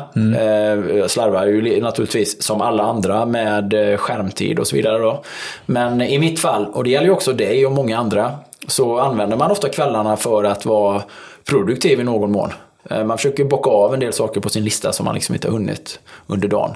Ofta jobbrelaterat då, för min del. Och jag har också en kreativ period på, på kvällen då där jag ofta eh, skriv, eh, skriver bra eller eh, tänker bra eller jag får saker gjorda. Eh, Svarar på mail eller jag jobbar helt enkelt. Och då gör man det ganska mycket hela vägen fram. Kanske till att man känner att så här, men nu behöver jag gå och lägga mig då. Eller jag behöver, ja, men jag behöver ligga i sängen halv elva eller elva eller halv tolv eller vad det nu är man har bestämt på något sätt. Då.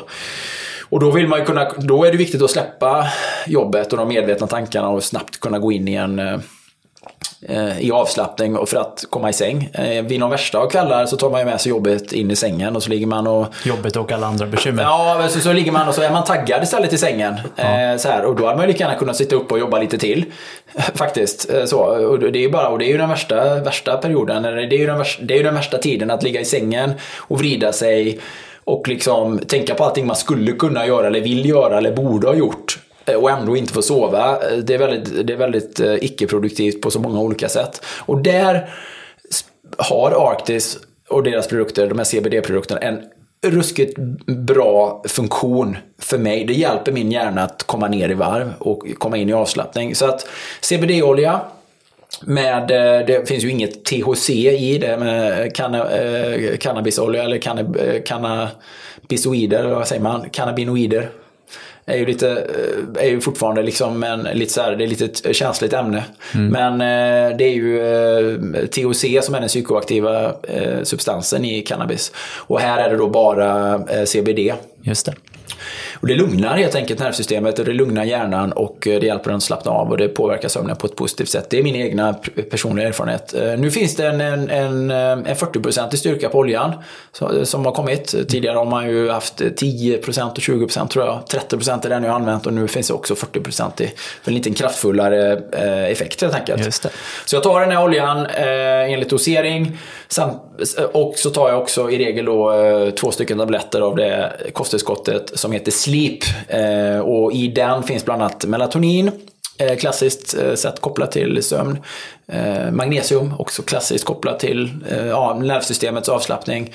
Eh, vad har vi mer? Det finns lite CBD i, i, det kosttillskottet också. Ashwagandha, också kopplat till eh, ja, samma effekt då. Så man har liksom komponerat ett, ett tillskott som hjälper en att slappna av eller komma ner i sömn. Eller, ja, det är inte, det är inte slappna av på det sättet, men det, det, det stillar liksom det här medveten, medvetenheten, medvetandet då, till förmån för, eh, till förmån för eh, avslappning och sömn. Då.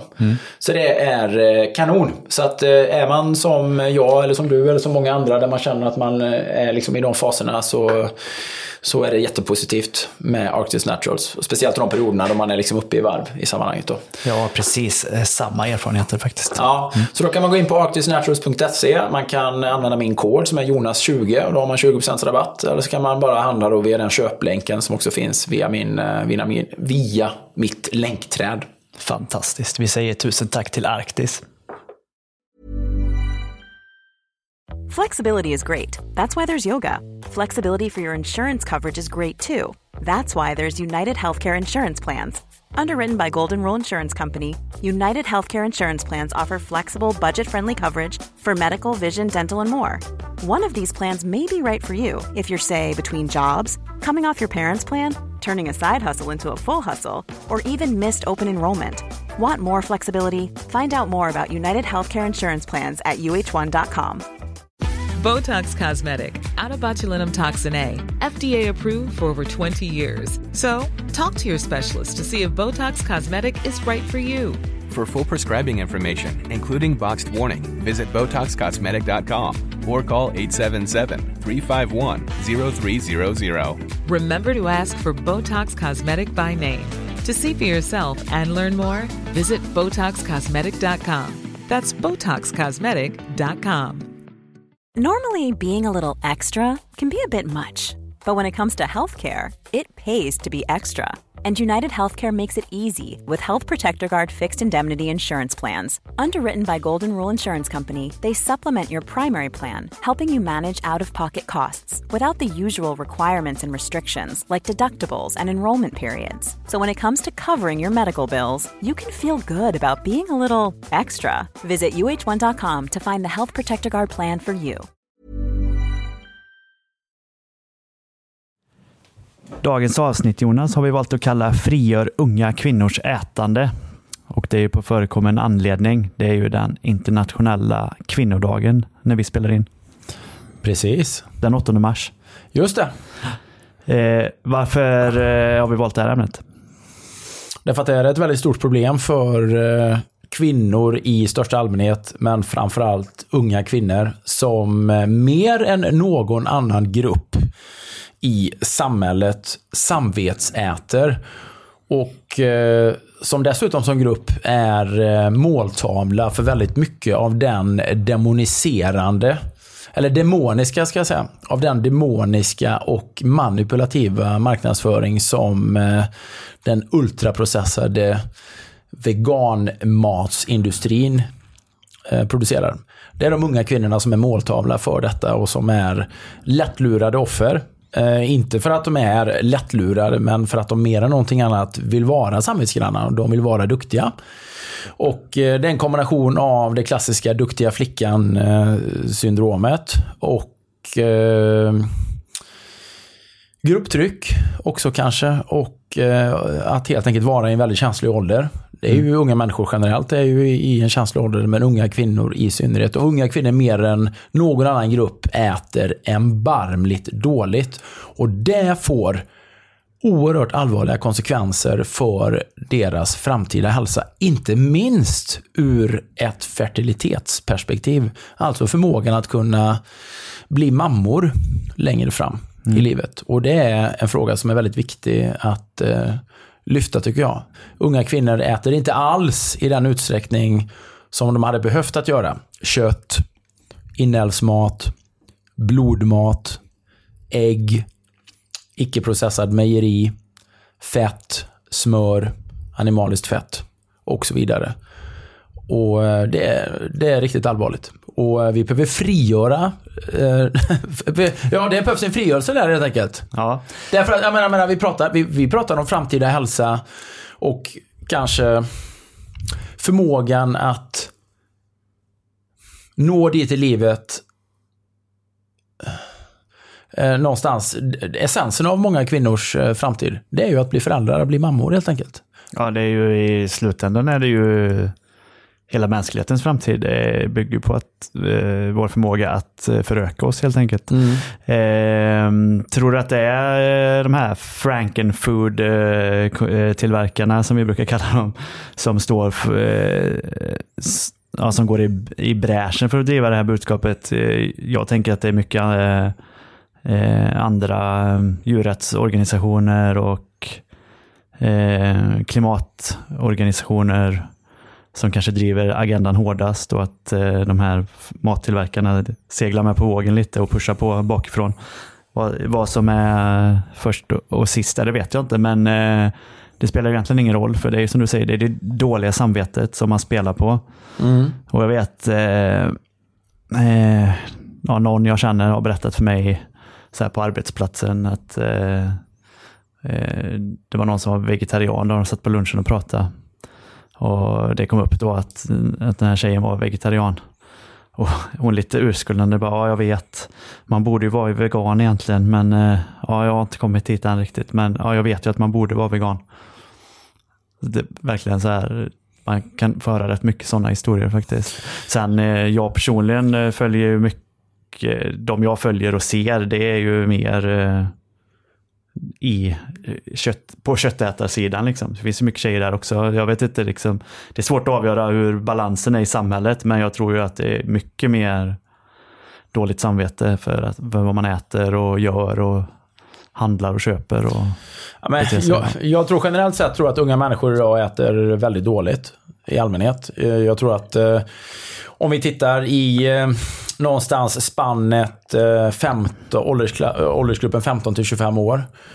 Så eh, skulle jag vilja påstå, nu, nu eh, raljerar jag lite grann, men, eh, och jag gissar också till en viss del. Men jag är rätt övertygad om att väldigt många i det spannet eh, äter otroligt dåligt, för de är uppfostrade av eh, curlingföräldersgenerationen. Och eh, jag tror att eh, ja, det är också den, den första generationen av eh, människor som är uppväxta i ett, så att säga, i ett absolut överflöd där allting bara har gått spikrakt uppåt eh, på alla plan och det har funnits en eh, obegränsad tillgång till allt av livets goda och det är helt enkelt den första fredagsmys-generationen som vi har. ja. Ja, faktiskt. Och eh, ja, men det, det, det, det är nog inte utan överdrift att, eh, att påstå en sån sak. Kan man argumentera emot mig, men jag är rätt säker på att jag har rätt, eh, rätt i sak när jag skulle vilja säga det. Att det är en väldigt stor andel processad mat, det är en väldigt stor andel godis, det är en väldigt stor andel socker, det är en väldigt stor andel fika och mys och lustätande. Och eh, det är dessutom, ja, sen är det ju, så där har vi ett problem till att börja med. Unga människor generellt äter nog eh, ganska dåligt i förhållande till vad man, vad man skulle behöva äta. Det är inte det att man inte får i sig kanske tillräckligt många kalorier, åtminstone inte när det gäller eh, unga människor i allmänhet, men det är ju definitivt fel sorts kalorier. Vi vet ju samtidigt att övervikt är eh, ett eh, stort problem hos människor i allmänhet och dessutom hos eh, unga människor. Men det säger ju ingenting om matens kvalitet. Snarare säger det ju att eh, maten antagligen är av väldigt dålig kvalitet eftersom det driver ständig, eh, ständigt sug att äta mer. Eh, och en effekt av att äta väldigt mycket ultraprocessad mat med väldigt mycket socker är ju att man inte kan reglera sina, sitt naturliga hunger och mättnads, eh, sina hunger och mättnadssignaler och man äter väldigt mycket mer utifrån ett, kanske ett socialt, eh, ur ett socialt perspektiv. Man äter när andra äter, eh, som umgänge helt enkelt. Eh, Man äter samtidigt som man gör andra saker som är lustfyllda, kollar på tv eller eh, kollar på TikTok eller kollar på, eh, gör någonting på nätet. Och så äter man utifrån ett blodsockersperspektiv då när suget sätter in. Och väldigt mycket av den här maten är ju omöjlig att reglera på det här sättet. Jag menar godis, det finns ingen så portion size när det gäller godis. Utan man äter ju tills godiset är slut i regel. Det är ett jättestort problem. Men eh, samtidigt är det väldigt mycket mat med för dålig näring såklart. Och eh, när vi, alltså, så här, internationella kvinnodagen, ja det är ju en jätteviktig fråga. naturligtvis. Kvinnors frigörelse. Det är väl självklart att eh, kvinnor i alla avseenden och i alla sammanhang ska ha precis lika många och lika mycket möjligheter och rättigheter som män. Det är ju liksom för oss, för mig, det är ju, det är ju i princip en icke-fråga. Det är en absolut självklarhet. Men när vi tittar på kvinnor som grupp och speciellt unga kvinnor som, som grupp så tror jag också att om det är någon, om det är i något sammanhang som ska man, hur ska man uttrycka det här på ett diplomatiskt sätt? Men eh, jag vill säga så här, kvinnor är ju oftast andra kvinnors största belackare. Det skulle man väl kunna påstå utan att vara överdriven. I många fall är det nog Ja, så. och kvinnor är ofta andra kvinnors eh, största kritiker. Så jag tror också att grupptrycket är väldigt stort. Det är dit jag vill komma. Jag tror att grupptrycket i den här, i, i den här demografin är väldigt, eh, är väldigt starkt. Och det kan ju relatera till precis eh, den lilla historien du berättade. Att eh, man får eh, kanske ursäkta sig mer i, den, i det sammanhanget där man rör sig med andra kvinnor om man är ung tjej. Och ursäkta sig och förklara sig som kanske inte en man behöver göra, eller en, en yngre man eller en kille behöver göra. Alltså man behöver för, förklara sig eller urskulda sig eller ursäkta sig eller eh, någonstans motivera de valen man gör. Jag tror att grupptrycket är väldigt starkt i den demografin, eh, kvinnor och i synnerhet unga kvinnor. Och när den här trenden att samvetsäta blir stark, man vill vara en duktig människa, man vill vara en duktig tjej, man vill vara en duktig kvinna, man vill vara ansvarstagande, man vill göra rätt, man vill passa in. Det är ju en stark drivkraft hos människor i allmänhet och hos unga människor i synnerhet innan man har kommit igenom de formativa åren och skapat sig en solid grund för sin egen personlighet och för sina egna val och för sin egen eh, integritet kanske som människa. Att kunna formulera och argumentera de livsvalen som eh, man har valt att eh, leva efter. Så- Så tror jag också i, det, också i det sammanhanget så är unga kvinnor extra utsatta helt enkelt. Det tror jag också. Eh, och som du säger, unga människor speciellt. Eh, jag bara kommer att tänka på en sak till. Vi pratade om eh, eh, unga människor och äta och sånt. Jag kör ofta förbi eh, högstadieskolan hemma där jag bor. Och det är, det är anmärkningsvärt hur många ungdomar som går till eller från skolan med sån här eh, med Red Bull eller någon liknande eh, sån här energidryck i handen jämt. Eh, och det kanske bara är en trend att man dricker mycket energidryck. Men det kan också vara att man inte får i sig ordentlig mat, så att man behöver ha något som får upp energin. Ja men absolut. Jag menar, det där är väl bara en, eh, ytterligare ett eh, tecken eller bevis för eh, att unga människor idag är på liksom en, en ständig sockerrush. Liksom. Det behövs ständiga påfyllningar. Och tittar man bara tillbaka en generation så var ju det fullständigt det var ju unheard of på, på den tiden när, när vi var unga. Eh, Ja, sent 80-tal, tidigt 90-tal. Det- Energidryck fanns ju inte. Och läsk drack man ju liksom inte sådär till vardags. Det var väl ingen som köpte läsk och drack direkt. Jag satt precis tänkte på det. Jag tror vi köpte nog ändå, vi fick nog ändå köpa läsk i skolkafeterian när vi gick på högstadiet. Det tror jag. Vi fick nog dricka Coca-Cola och sånt. Det tror jag vi gjorde faktiskt. Ja, men det var, inte så Men att man, det var inte så att man drack i den mängden och den omfattningen eller att man gick till eh, snabbköpet jämte eller kiosken eh, jämte och, och köpte liksom energidryck på det Nej, sättet nej, som nej. man gör idag. Nej, eller olika typer av sötade kaffedrycker som också är väldigt populärt. Men grejen är ju den här. Frigör unga kvinnors ätande.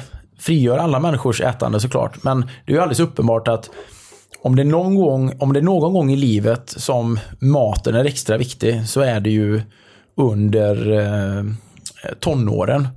Eh, när man verkligen har den här, ja, alltså alla perioder i livet och i synnerhet när man är spädbarn. Men, men när, man är, när man är liten och när man är spädbarn då är ju maten i regel oerhört eh, reglerad och kontrollerad och det är ju väldigt få föräldrar som med gott samvete skulle kunna ge sina barn Red Bull exempelvis. Eller sina små barn om vi pratar om treåringar, fyraåringar, femåringar och så vidare. Eller eh, godis istället för mat eller eh, ens eh, liksom snabbmat eller hamburgare. Det tror jag att det finns en, en samvetsgrann eh, känsla kring det. Där, där föräldrar är väldigt, alltså det är ju ett, ett, eh, vad ska man säga, det är ju ett nedärvt föräldraansvar som väldigt få slarvar med egentligen.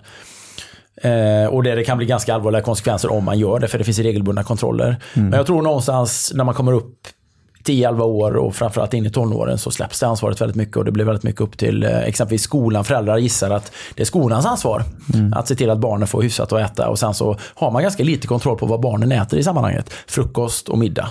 Jag tror det är många som kommer undan med att slarva. Men det ser vi också effekten i skolan, hur väldigt många eh, traditionella livs, eh, måltidsalternativ byts ut då mot veganska eller vegetariska alternativ. Eller det man som barn och ungdom då eh, kan välja att själv då avstå från det, den typiska kött, fisk eller äggrätten eh, till förmån då för ett veganskt alternativ. Och det föräldrarna har väldigt lite att säga till om eller väldigt lite eh, överinseende eller kontroll. Det blir också ett väldigt stort problem. Och där då nämnda då kanske 13-åriga tjej gör val på basen av vad kompisarna gör. Eller på basen av det som är den rådande trenden eller på basen av eh, vad Greta Thunberg eh, säger är viktigt. Vi ska rädda planeten, vi måste rädda världen och vi måste alla offra någonting eller vi måste alla ta vårt ansvar. Eller hur man nu eh, argumenterar kring de frågorna. Och det, det får en väldigt stark påverkan och eh, det, och det blir en utveckling som går åt oerhört eh, mycket fel håll väldigt, väldigt snabbt. Och jag tror att många unga tjejer är drabbade av det. Eh, det äts alldeles för lite kött. Det, alldeles, det äts på tok för lite rött kött på rätt sätt. Hur många, hur många unga tjejer skulle kunna ställa sig upp och raka ryggen och säga så här, nej men jag, jag, jag äter kött, jag tycker om kött. Det, det, det, jag mår väldigt bra av kött.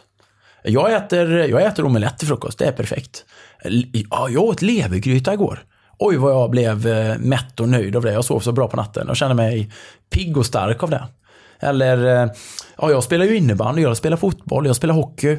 Eh, Jag simmar tio pass i veckan och det är jätteviktigt att jag får riktig mat. Så att inälvsmat är ju superbra mat. Eller ja, man kanske inte formulerar det så, men att någonstans är det att ja, nej, men det här är vad jag behöver äta och det är, det är vad jag äter och jag mår väldigt bra av det och det är självklar urmänsklig mat. Jag vet inte om man äger de orden eller äger de argumenten, men Ja, alltså jag hade blivit ytterst förvånad av att höra ens en enda person, en enda ung tjej säga de sakerna eller uttrycka det eller eh, så. Och, och, så att det här, vi, vi pratar ju om en trend, vi pratar ju om någonting som informeras via exempelvis idrottsföreningar. Så, vi pratar om unga tjejer som eh, är föreningsaktiva med i olika klubbar och lag. Eh, Man tittar på information som kommer från SISU eller från Riksidrottsförbundet. Man pratar väldigt lite om kött. Det är också en väldigt whitewashad information och agenda som delges eh, unga idrottspersoner, idrottsungdomar. Det är väldigt mycket veganskt, det är väldigt mycket vegetariskt, det är väldigt mycket fokus på att fylla på, det är väldigt mycket stärkelse, det är väldigt mycket fokus på att eh, få i sig energin. Det pratas oerhört lite om näring, äkta näring, riktig näring. Eh, och eh, det är ett politiskt laddat och ett ideologiskt laddat budskap som på sikt skadar, på riktigt alltså, skadar unga tjejer och unga kvinnor på alla sätt. Fysiskt, psykiskt, mentalt, självkänslomässigt och ur ett framtida fertilitetsperspektiv. Och det är riktigt, riktigt allvarligt. Det här med fertiliteten är ju någonting som man eh, hör mer och mer. Jag, jag har i alla fall hört mer och mer om det på senare tid. Jag tycker det är väldigt intressant. Jag kanske söker upp den informationen lite. Men eh, både fertiliteten och testosteronnivåer till exempel hos män. Eh, mycket tecken på att det är på nedgång generellt i samhället. Eh, och över hela västvärlden egentligen. Eh, det var ju en annan eh, Instagram-personlighet som skrev eh, ett liknande inlägg som dig idag på kvinnodagen om kvinnor och kött och ätande. Mm och hon heter, jag kommer inte ihåg vad hon heter. Du vet vad hon Diane, heter? Diane Rogers heter hon. Ja, hennes Instagramkonto heter Sus- Sustainable Dish. Eh, väldigt bra. Men eh, hon eh, skrev ju bland annat då att eh, women who eat little to no animal sourced food are at risk of develop, developing nutrient deficiencies, especially women of reproductive age. Att eh, just i den här åldern då när man är det är mycket hormoner, man är fertil, man eh, ska kunna tillverka ett barn i sin kropp. Då är det extra viktigt med eh, animalisk eh, föda och, och riktigt fett helt enkelt. Men vi ser ju den trenden redan idag. Om man är lite lyhörd så, så ser man de tendenserna. Nu, nu ska man komma ihåg att det här är en väldigt politiskt laddad fråga och att eh, det här är Och det är ju sjukt att det är så. Men det här är ju kontroversiellt att prata om de här sakerna. Eh, och, och att eh, prata om det i de sammanhangen att, att det faktiskt har med maten att göra. För man vill gärna hitta andra skäl till det här. Ja, det är så mycket press på unga tjejer. Det är så mycket stress på unga tjejer. De är utsatta för så mycket tryck. Ja, det är de. Så är det säkert.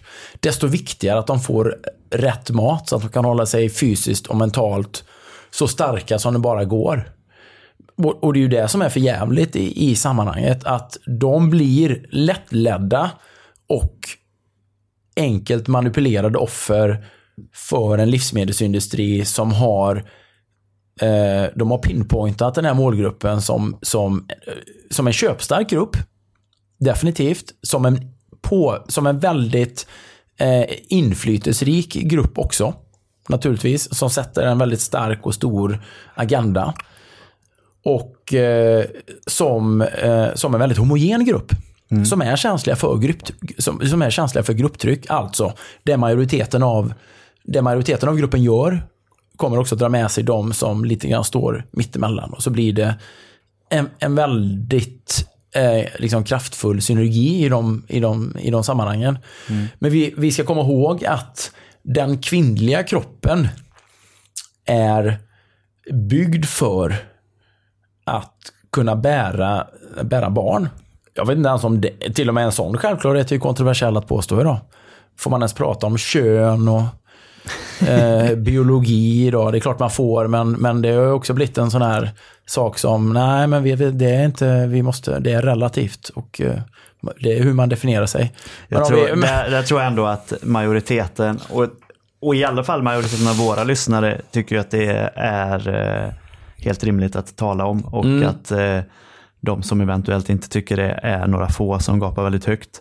Och så är det nog i samhället stort tror jag. Men det är ändå, det är som du säger, det finns ju, Mm. det ligger ju där. Men om man lyfter blicken lite då och eh, sätter, om man sätter örat mot marken så eh, är det helt klart så att eh, unga kvinnor idag har, eh, har, det, har det är svårt att bli gravid idag helt enkelt. Det har blivit ett allt tilltagande problem. Eh, tror man inte på mig så räcker det att göra en enkel googling. Eh, eller att bara höra sig för i sin bekantskapskrets så kommer man att höra att det har blivit ett allt tilltagande problem att bli gravid. Och eh, man tenderar ju att skylla på många olika andra saker. Som sagt då, ja, hur, hur samhället är uppbyggt, hur stressigt det är och hur mycket tid man behöver lägga på karriär. Och Jag tror att säkert att alla de sakerna spelar in i, i problemet, helt klart. Men som du säger, då, desto viktigare med en kost som åtminstone kan underbygga eh, fertiliteten eller hälsan. Mm. Och därför är det så att väldigt många unga kvinnor idag mellan ålder eh, ja, 12 och 16 år som eh, dras ner i det här eh, veganska träsket. Eller om vi ska vara ännu mer nyanserade i det, i det ultraprocessade matträsket. För det är, egentligen, det är egentligen det det handlar om med ultraprocessad mat.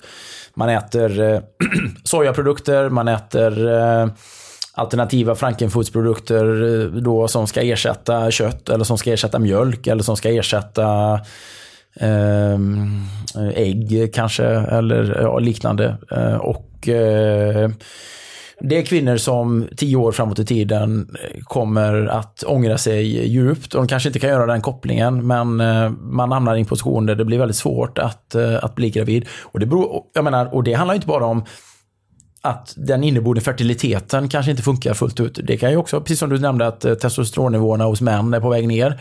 Helt enkelt att sexlusten också avtar. Så att det, det, det, så att säga, det skapas färre tillfällen att faktiskt producera barn. Därför att den sexuella lusten finns inte där eller man inte eh, eh, ja, man har inte den inneboende naturliga driften att vilja umgås med sin partner på det sättet. Vilket ju också är ett, ett starkt tilltagande problem. Det har vi ju nämnt om att vi hade varit intresserade av att göra ett avsnitt. Vi har väl inte riktigt landat där men att det, det finns väl ingen generation människor som har legat, legat så lite med sina partners som som vår generation, eller som den yngre generationen som, som, nu, ja, som växer upp nu. Ja, Tyvärr. De, de som är yngre än oss, eh, där pratar man till och med om att eh, folk inte ens träffar varandra. Man har aldrig någon partner för man träffar ingen.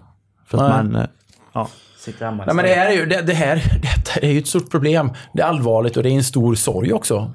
Eller kommer att bli en stor sorg för de som längre upp i livet märker att den här, eh, den här starka drivkraften, kanske den starkaste av alla mänskliga drivkrafter, att vilja reproducera sig och vilja sk- skaffa familj helt enkelt. Att, att den möjligheten har eh, stympats eller eh, åtminstone decimerats ganska kraftigt. Möjligheterna rent biologiskt och rent fysiologiskt är väldigt mycket sämre. Och eh, det går liksom inte att komma ifrån att det här har väldigt mycket med maten att göra. Och det, det, och det förbluffar mig att man gärna vill se vid sidan av det här problemet och hitta andra skäl. Vi pratar idag om unga människors dåliga mående. Och väldigt många lyfter upp, ja men det är sån hård press på unga människor. Det är så mycket stress, trycket är så stort och det är så mycket distraktioner och det, det är svårt och hårt att vara ung människa idag. Och man försöker hitta alla de här förklaringsmodellerna. Men väldigt få pratar om maten, om det självklara biologiska. Maten och sömnen och återhämtningen och den fysiska träningen. Väldigt få pratar om de här absolut självklara nycklarna till att vara en frisk människa, att vara ett friskt mänskligt djur. Det pratas väldigt lite om de självklara aspekterna. Och man försöker hitta andra övergripande moderna skäl som visserligen i sig naturligtvis påverkar, men där man har missat de första stegen så blir man ju naturligtvis ännu mer känslig. Har man ingen solid grund att stå på så blir man ju ännu mer känslig för tryck. Man blir ännu mer känslig för påverkan. Man blir ännu mer känslig för stress. Man blir ännu mer känslig för grupptryck. Man blir ännu mer känslig för vad andra människor tycker om hur man ser ut och vad man gör. Än om man hade haft den här solida grunden i den egna eh, strukturen. Är det inte till och med så att eh, den här maten som vi pratar om, med eh, den hårdprocessade maten och alternativen till det som vi tycker är riktig mat, du och jag då, och vi här i podden. Det är väl, det är väl inte så att man, inte, man, man pratar inte om maten alls, det gör man inte. Man lyfter ju snarare fram den maten som den nyttiga maten. Och att det är det nyttiga att, att äta. Ja, ja men de utsätts ju Till för... med, hjär- Ja, till ja. och med åt det hållet. Nej, Liksom. men unga människor utsätts ju, de är, unga människor manipuleras idag. De hjärntvättas, de indoktrineras i det tänket att det är den veganska och vegetariska maten som ska rädda planeten och det är vårt ansvar. Eller då och deras, deras ansvar. egna hälsa också. Ja, ja. ja. Ja men framförallt planeten, framförallt klimatet. Och det, det är ju alltid den asterixen som finns. Det är också bra för klimatet, det är också bra för miljön. Du, och du, är så här, du, är en, du är en bra människa, du är en bättre människa om du väljer den här vägen. Så, att, så att det är ju en indoktrinering som är eh, demonisk i sin, i sin utformning. Och eh, den eh, sätter griller i huvudet på unga människor som föräldrar har väldigt lite makt att eh, göra någonting åt. Och det är ju den världen våra barn växer upp och växer in i nu i sammanhanget. Och det är ju därför det är en sån oerhört viktig fråga att eh, lyfta. Och i synnerhet då de, de unga kvinnorna som också utsätter varandra för det här väldigt hårda trycket. Och jag är ganska öv- unga människor generellt eh, har mer av det här samvetsätandet, men unga kvinnor i synnerhet eh, är jag fullständigt övertygad om. Och det är de som kommer också att betala det stora priset i framtiden. Och det är därför vi behöver lyfta en sån fråga om att det är ju på riktigt ojämlikt. Det är ju på riktigt ett, ett kvinnoförtryck eller en, en kvinnofälla som unga kvinnor leder sig själva och varandra i med medans hejaklacken eh, står upp eh, på läktarna och klappar händer åt det beteendet och uppmuntrar det. Och eh, hade jag haft unga tonårsdöttrar så hade jag varit eh, väldigt eh, oroad över den utveckling som, eh, som, vi, nu, som vi nu ser. När, det gäller, när det gäller de bitarna och de influenser som de utsätts för. När det gäller vad de ska äta och på vilket sätt det de äter också definierar dem som människor. Det hade varit väldigt intressant eh, faktiskt att få en inblick i hur det pratas om de här frågorna i skola och på liknande liksom, eh, eh, kontaktytor i samhället som barnen har. Jag har funderat mycket det med min egna dotter som bara går på förskolan än så länge. Jag har ingen aning om hur de pratar om de här sakerna på förskolan överhuvudtaget. Faktiskt tänkt att jag ska fråga det när jag har ett sånt här utvecklingssamtal nästa gång. De, För de jobbar ju efter någon slags policy eller program eller eh, vad heter det? Läroplan heter det. Eh, och det, jag misstänker ju att man där är, pratar om att man ska inte äta så mycket kött och att det är mycket klimat och sånt. Kanske redan i den åldern, fyraårsåldern. Dels har vi den biten, men sen har vi också den eh, empatiska delen då att, eh, att det är synd om djuren och att eh, det är någonting som behöver dö för att man ska äta det och att det är grymt kanske. Eller att det är elakt. Eller att det till och med är eh, tortyr eller jag vet inte hur man eh, sådär, betraktar det. Och eh, då förleder man ju också, eller då förvrider man ju också huvudet på de här unga kvinnorna eller unga människorna generellt då. Genom att eh, någonstans förespegla dem att den maten som de då istället äter, att den kommer eh, utan eh, eh, förlust av liv. Eller att det är utan förlust av ja, djurliv eller så här. Att den är en det är en offerbefriad, eh, ett, ett offerbefriat eh, livsmedel. Vilket ju är en absolut lögn. Det finns ju absolut ingen mat som produceras i något sammanhang som inte, krä, som inte görs på bekostnad av eh, liv. Eh, som inte görs på bekostnad av eh, djur i, i något sammanhang. Eh, Eller klimat.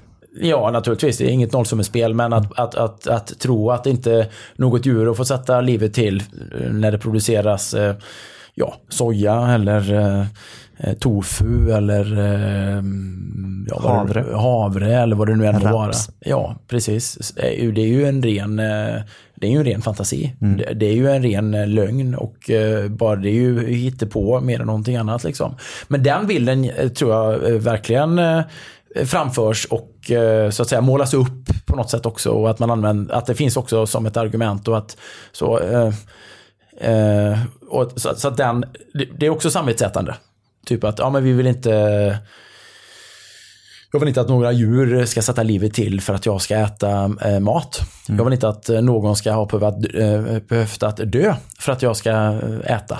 Eh, men det kommer alltid behövas eh, död. Faktum är att allting i naturen bygger på eh, död och ätande. Mm. I något sammanhang. Men en annan grej Niklas, eh, som vi, vi ska komma ihåg, det är ju att eh, inte heller, inte heller äter ju någon eh, ung tjej fisk idag. Jag menar, nu känner jag ett antal tonårstjejer. Ingen äter fisk. I princip ingen äter ägg på det sättet som vi tänker oss att vi äter kokta ägg eller omelett. Absolut ingen äter liksom rött kött som är blodigt. Sådär va? Eller rött kött. Eh, ingen äter eh, synligt fett. Ingen äter synligt fett. Man äter visserligen kanske lite kött, men gärna då om det är gömt i form av tacos. Eh, ingen äter, eh, ja, folk, unga tjejer äter väl kyckling till viss del. Du pratar om dem jag känner. Men helst då i formen av eh, nuggets kanske. Eh, och sådär. Man behöver, det behöver gömmas i någonting annat så att det inte syns. Eh, ultraprocessad mat då i sammanhanget. Då. Och eh, det här, jag är övertygad om att det här är ju en snabb utveckling. Eh, hade vi tittat tillbaka 30 år så jag menar, då fanns ju inte nuggets för det första och vi hade inte de här andra alternativen. Tacos var inte uppfunnet. Det som fanns var kanske köttfärssås och eh, spagetti möjligtvis. Va? Men, Ja, men bara när jag var tonåring. Alla, alla tjejer i min umgängeskrets när jag var tonåring åt ju kött. Och, och åt gärna kött. Ingen var vegan. Möjligtvis att någon kanske var vegetarian någonstans.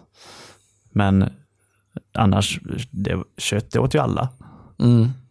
Alltså, eh, när man var så här f- 14-15, då började man ha grillfester och sånt. Det var ingen som inte kom med en stor köttbit och grilla. Liksom. Nej, men en annan grej är också så här att det, det, idag finns ju en stor underlåtenhet också att uh, falla till föga för uh, varandra önskemål som unga människor har. Ja, men jag vill äta vegansk kost. Jaha, absolut. Ja. Man, man ifrågasätter inte det ens. Så här, ja, på vilken bas då eller varför?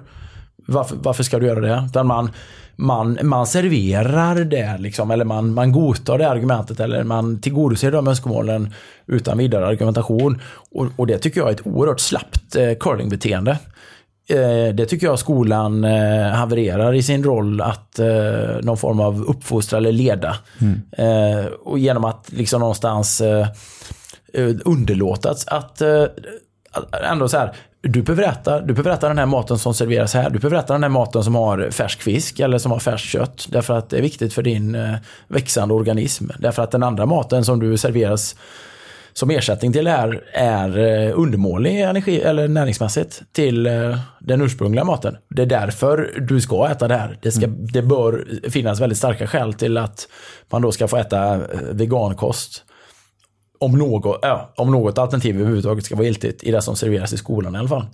Det, det är väldigt märkligt. Alltså det, finns en, det, finns en under, det finns en slapphet här som är, som är fullständigt olidlig tycker jag. I hur man bara säger ja, ja, ja, absolut. Ja, det är klart. Ja, ja, ja. Vegan ja, ja men det är klart du ska få äta vegankost. 10 år eller 11 år eller och så vidare. Ut, utan vidare argumentation. Eh, Det finns en eh, eh, ja, det är någon form av lågaffektivt bemötande i det här fallet som är som, är, eh, som görs på bekostnad av de ungdomarnas framtida hälsa. Som ju är helt vansinnig i sammanhanget. Sen ska vi åka om en annan sak också Niklas. Rent his- historiskt, kanske felaktigt uttryckt, men effekten av att man eh, äter mat som har för dålig mättnad helt enkelt. Eh, Eller äter mat som har för dålig mm, näringsinnehåll. Man äter mat som bygger på ultraprocessade ingredienser, jävla skitmat liksom, eh, halvfabrikat. Det är ju mat som i många avseenden eh, också fylls med stärkelse, socker för att ge smak och substans och ja, aptitlighet. Och det är ju mat som driver blodsocker, det är mat som driver ins- insulin och det är mat som driver hunger. Och det leder till hetsätning. Och det leder till, i kombination med att unga människor i allmänhet och unga kvinnor i synnerhet är väldigt eh, liksom eh, utsatta, utsatta för tryck också när det gäller utseende kanske. Eh, vikt definitivt. Eh, passa in i normen. Man har sin begynnande sexualitet, man har sin begynnande kroppskännedom eh, och, och, all den, och den självklara osäkerheten som finns kring det egna utseendet som nästan alla unga människor har. Både pojkar och flickor. Eh, och när man hamnar i en situation där man inte kan reglera sin, eh, sin hunger eller sin mättnad och eh, där det då leder till att man är lite eller ganska mycket eh, undernärd. kommer det leda till hetsätning. Det kommer leda, leda till binge eating och eh, till bulimiska tendenser vilket ju i sin tur skapar avsmak för den egna kroppen. Skam, skuld, dålig självkänsla, dåligt självförtroende och i regel också en eh, oreglerad vikt. Alltså, som då kan leda till övervikt och så vidare. Vilket ju ytterligare spär på den här, eller så skapar en ond cirkel och som spär på ett, ett negativt beteende och där man väldigt snabbt går vilse i vad det är som behövs, behövs göras i sammanhanget. Och det är inte sällan typiskt då köttet kanske är det som får skulden eller fettet eller något annat eh, då relativt sett energirikt livsmedel men som ändå också är näringsmässigt fullständigt överlägset. Så att det, då manifesteras då de här problemen som ju sedan ganska länge är väletablerade hos unga människor. Eh, och som man pratar om, liksom ätstörningar och så vidare. Och så ser man inte att ja, men det är ju den här, det är den här absurda, löjliga, stigmatiserande veganska trenden. Där man, eh, där man har demoniserat den riktiga maten som i väldigt hög utsträckning är, är, är skälet till och som bär skulden till det här beteendet.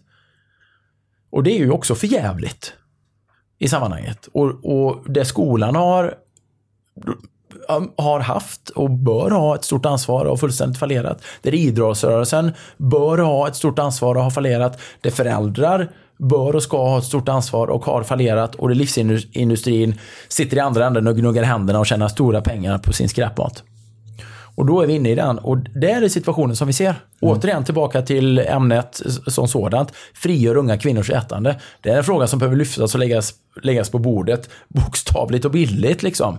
Det behövs läggas på bordet i form av en biff. Det behövs läggas på bordet i form av en omelett. Det behövs läggas på bordet i form av en laxkotlett. Det behövs läggas på bordet i form av en stor jävla klick smör.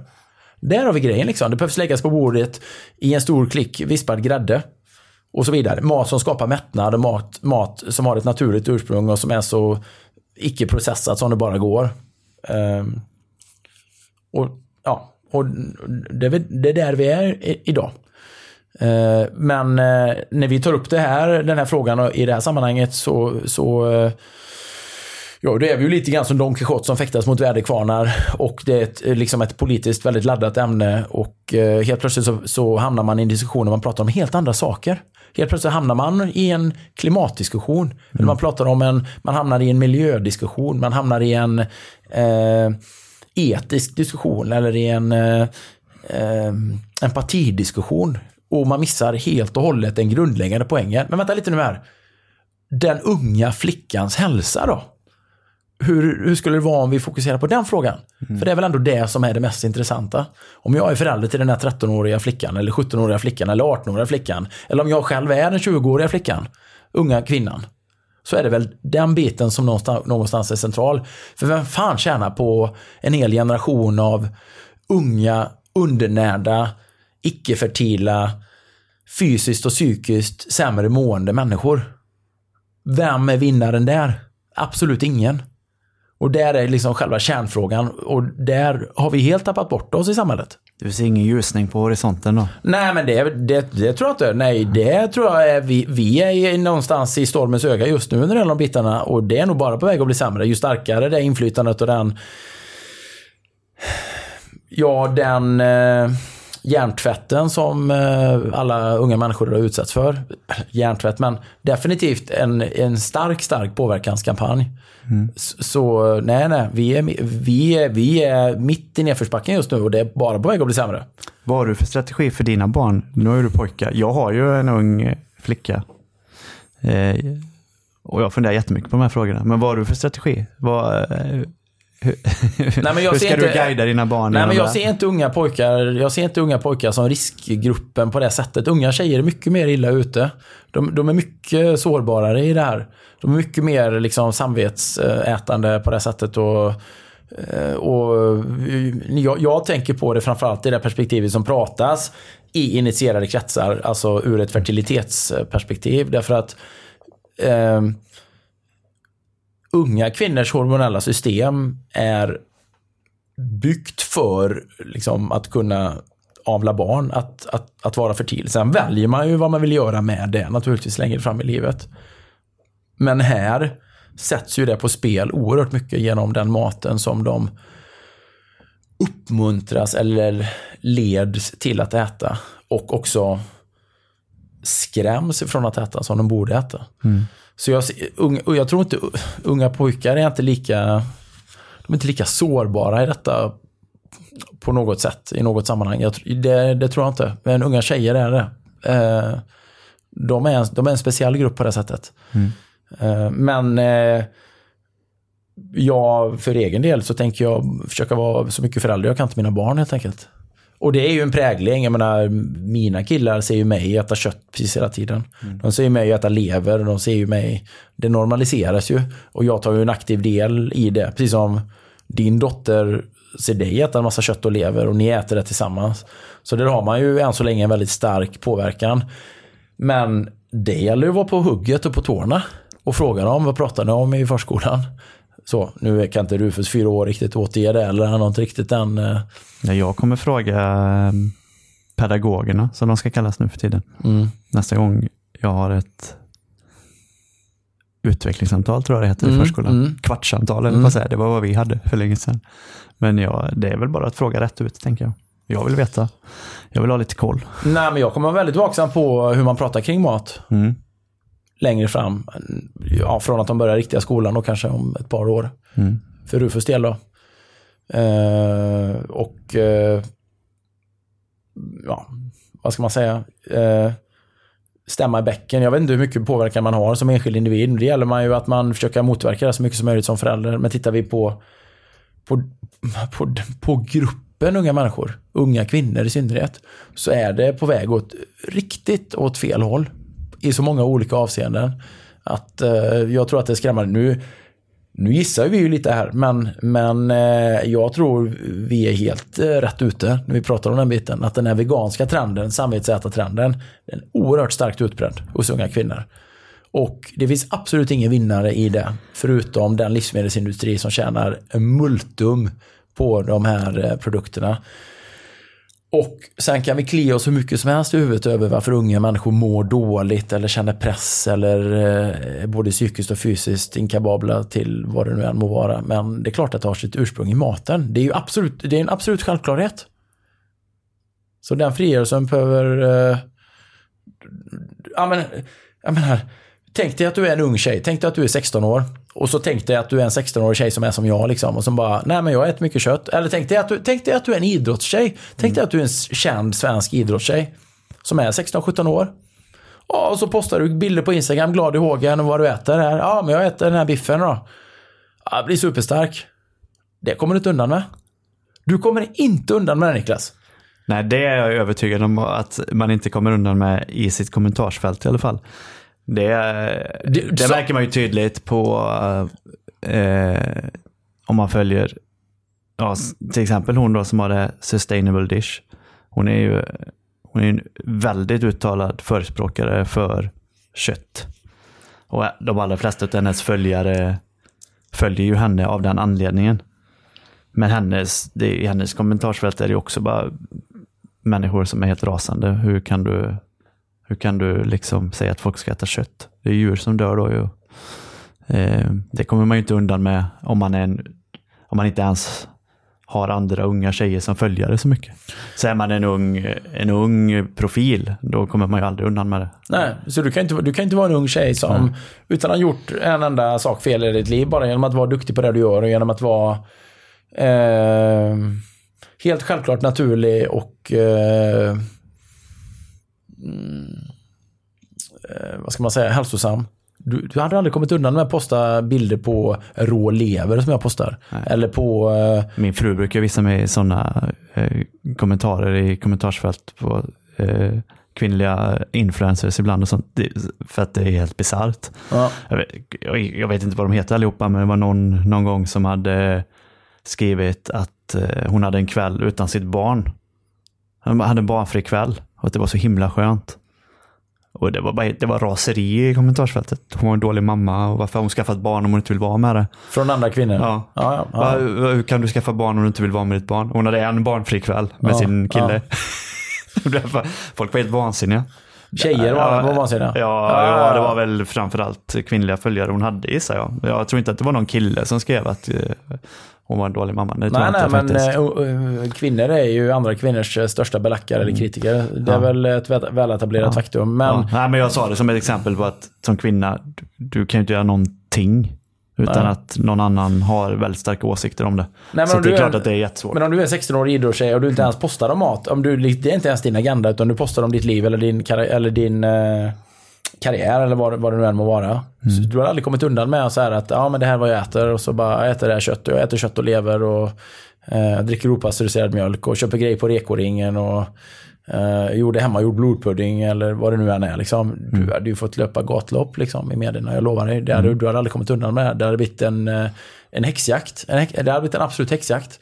Och det är sinnessjukt. Där. Det, är en, det är en absolut eh, bisarr utveckling av, eh, av eh, självklara urmänskliga beteenden eller liksom av ett självklart hälsosamt beteende. Och det är precis det vi pratar om här i att kunna frigöra den, den unga kvinnans ätande. Och hur jävla snett eh, det är nu och hur mycket värre det är på väg att bli. Om man liksom inte uppmärksammar den här frågan. Jag menar, det är väl ingen som bryr sig om vad vi två medelålders män pratar om i det sammanhanget egentligen. Mer än att, eh, mer än att ja, det är typiskt för oss att prata om det då. Och att det är, lätt, det är lätt för oss att säga. Eller ja, det visar bara hur fel ute vi är. Eftersom vi är dåliga människor. Från början till slut genomruttna naturligtvis då. Men det var men- väl den enda vinklingen vi kunde ta på kvinnodagen, tänker jag. Nej, men alltså. Ja, alltså det, det är ju att det finns inget ben, det finns absolut inget rätt ben att stå på i det här sammanhanget menar jag. Men då kan man ju som ung kvinna välja, eller det är ju det är ju någonstans där att de flesta har ju inte den insikten eller de kunskaperna eller ens det intresset utan man, man, är, man är ett lätt offer för, för det grupptrycket. Och man vill göra rätt. Man vill, man vill helt enkelt bara vara en bra människa och man vill vara en samvetsgrann person och man vill, man vill dra sitt strå till stacken eller man vill, eh, och man vill framförallt passa in i gruppen vilket är en väldigt stark eh, urmänsklig liksom, drift att göra. Eh, men man betalar ett väldigt högt pris med tiden. Och när man väl inte mår så bra som man förväntas göra så söker man eh, svar på olika sätt och så får man kanske någon form av medicinsk lösning. Vilket ju vi ser i andra sammanhang eh, är också ett bisarrt sätt. Ja, övervikt, ja men vi har den här medicinen som, som botar en övervikt. Psykofan, ja, jag mår inte bra, jag känner mig, jag är olycklig, jag är deprimerad. Jag bara, ja vi har medicin för det med. Istället för att säga, ja men det kanske är så att det enda du behöver är att gå en promenad i skogen en timme om dagen en månad och så kan vi se efter det. Liksom, du behöver bara leva ett bättre liv utifrån eh, någonstans mallen av att vara ett mänskligt djur. Du kanske bara behöver leva ett bättre liv. Du kanske bara behöver börja med de självklara aspekterna. Och en av de absolut mest självklara aspekterna är ju att ja, du kanske bara behöver äta riktig mat som är gjord för det riktiga mänskliga djuret. Inte äta den här jävla skitmaten som du och din, dina generations eh, kompisar eller dina generationsfränder eh, eh har liksom uppmanats att äta. Det är kanske är där vi ska börja. Det är kanske är det som är det självklara. Men vilken, vilken, vem i den medicinska expertisen fattar ens en sån sak? Nej, det gör de ju inte, för de är inne på samma dumma spår själva. De är, inne på, de är ju lika lättledda och lika, lika förledda de också. Vem i, det, vem, vem i vår utbildningsvärld vet eller kan det här eller bryr sig ens om det här? Nej, de är ju lika inne, indoktrinerade de också. Hela världen är, sitter ju i ett jävla woke-träsk av desinformation i sammanhanget ju. Och vem betalar priset? Nej, men det är den unga 13-åriga tjejen idag som om 12 år ska försöka få barn. Det är hon som betalar priset. Och där har vi ämnet, frigörelsen av den unga kvinnans ätande. Vi Så- efterlyser fler unga kvinnliga köttinfluencers helt enkelt. Nej, men vi, upp, vi, vi efterlyser eh, lite mer ryggrad i sammanhanget. Vi, efter, vi efterlyser fler starka föräldrar som vågar ta striden tidigt. Vi, vi, vi efterlyser lite föräldraskap. Vi efterlyser eh, starkt ledarskap i skolan. Vi, efter, vi efterlyser att eh, människor som har, som har som har ett jobb att leda unga människor gör sitt jävla jobb någon jävla gång. Istället för att eh, ängsligt sätta fingret i luften och se vart den senaste woke- woke-vinden eh, blåser åt. Det är vad vi efterlyser att folk gör, gör skäl för sin lön i de sammanhangen de, eh, de har ett ansvar och ett uppdrag att eh, leda unga människor. Det är vad vi efterlyser. Men det är ju ingen som vågar idag, för folk är ju helt jävla ryggradslösa. Just föräldrar, föräldragruppen tycker jag ändå mig börjar se en eh, viss förändring. Eh, för att i alla fall i, i där jag bor, i Bollebygd, där blir de ganska arga när de ändrar på, på maten till sämre alternativ och sånt. Och jag kan säga så här Så det, Niklas, kanske, det kanske börjar komma, jag vet inte. Eller jag- så är det bara för att jag bor på den platsen. om kanske. du frågar mig om en lösning Niklas, så kommer den från landsbygden och framåt och landsbygden och inåt. Därför att de urbana områdena är ju helt förstörda. Det är ju människor som lever i en teorimodell av hur världen borde se ut. Det är ju bara att fetglömma. Om man tror att lösningen ska komma från eh, Södermalm i Stockholm så är man ju riktigt illa ute. Om man tror att lösningen ska komma från Elfenbenstornet någonstans eh, där folk sitter med sina teorimodeller och i sina uppburna positioner och jobbar i någon form av eh, enligt politiska modeller eller så kan, det kan man ju det kan man ju det kan man glömma helt enkelt. Eh, lösningen kommer ju från eh, landsbygden. Där man lever fortfarande nära det här och där det finns en relation till hur mat faktiskt produceras. Eh, I någon mån i alla fall. Eller man, där man har en relation till någon form av konkret, eh, riktigt jordnära verklighet. Där man någonstans på något sätt ändå har fötterna i myllan eller eh, lite grann kan knyta an till någon form av naturligt eh, ett, ett riktigt liv, inte ett jävla Adobe Excel-liv. Eh, eh, så, inte, eh, det är ju där lösningen kommer komma från, inte från de stora, stora urbana områdena. Tyvärr. Det är ju de inflytelserika och ekonomiskt starka områdena, men där, där finns ingen lösning. Där finns det bara... Det är ju en katastrof. Naturligtvis. Vi får se var det landar. När vi träffade han bonden, Det- Christian, jag menar- han sa ju att de här lantbruksskolorna, de har ju fler ansökningar än någonsin. Det är positivt, annars känns det som att även landsbygden, det håller på att försvinna ganska mycket, bönderna. Ja, men, f- Niklas, folk, människor, barn, ungdomar i, i städer. De har fan inte sett en ko. De vet inte vad en ko är för något. De har inte den blekaste aning och de får inte lära sig det i skolan heller. På Södermalm, produceras. får, på Södermalm får de ju gå sån vildmarkspromenad som ska lära sig gå på ojämnt underlag. Är det så? Ja, ja. Det är för mycket slät asfalt. Ja, de, får, inte- de får gå ut till Djurgården och gå runt Djurgårdskanalen. Ja, ja, precis. Det är det närmaste naturen de kommer. Nej, men på riktigt, vi skäm, alltså jag skojar inte. Det, jag menar fullständigt allvar. Och det, det är en total, eh, total kapitulation här. Också i utbildningsväsendet. Det här, det här eh, Eh, och jag vet inte hur den här trenden börjar, men eh, det är någon form av, eh, hela samhället har drabbats av någon kollektiv, eh, lågaffektiv, eh, intellektuell kollaps. I att eh, leda unga människor, i oförmågan att leda unga människor eh, i någon form av positiv auktoritet, som det ska vara. Alltså, när barnen tog makten, ja det har de ju verkligen gjort. Eh, Därför att alla ska vara barn idag. Det är ingen som vågar ta ansvar, ingen som vågar vara vuxen. Hallå, finns det någon vuxen i rummet någonstans överhuvudtaget som jobbar med barn och ungdomar? Finns det någon som vågar vara vuxen och ta täten och eh, visa positiv auktoritet? Och komma med ett rimligt och sunt alternativ i väldigt många av de här ideologiska frågorna. Finns det någon som vågar ta den här striden utifrån ett intellektuellt eller argumentativt perspektiv? Nej, det gör det inte. Det är väldigt få faktiskt. Och eh, återigen, vem betalar priset? Eh, eh, ja, det gör, det gör de här unga människorna när de väl växer upp. Och eh, det är det vi försöker då på vårt lilla patetiska sätt stämma i bäcken och göra, vara en motkraft till. Men det är lätt att avfärda oss som eh, reaktionära äldre människor som inte förstår vare sig vårt, vårt eget eller planetens bästa. Men det är inte det det handlar om. Eller det är ju precis det det handlar om egentligen. För, för vad, är det vi, vad, vad är det för värld vi ska skapa med en generation av sjuka, dysfunktionella människor? Vem gagnar det egentligen? Nej, det, det, det gagnar absolut ingen. Mer än de som tjänar pengar på sjuka, dysfunktionella människor. Vi får se den 8 mars nästa år om, eh, om köttkonsumtionen har gått upp. Eh, nu tycker jag vi är klara för idag. Vi eh, säger tack och eh, på återhörande om en vecka från, hemifrån Sverige. Det gör vi.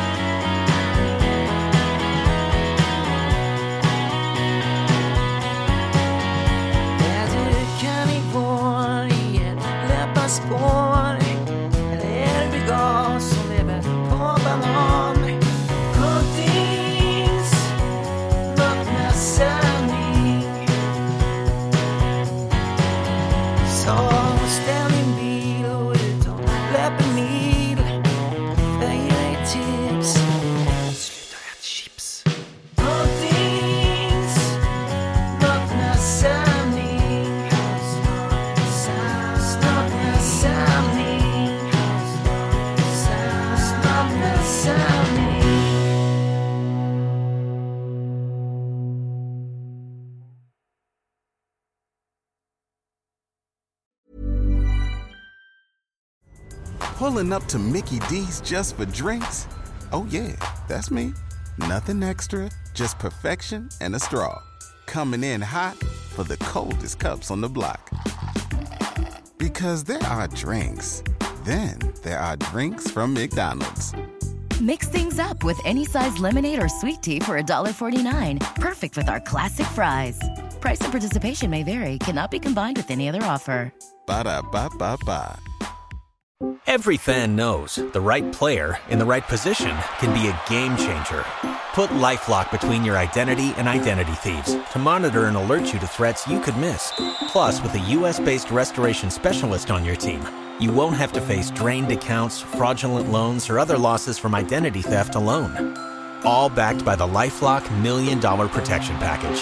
Change the game on identity theft. Save up to 25% your first year at LifeLock.com slash aware.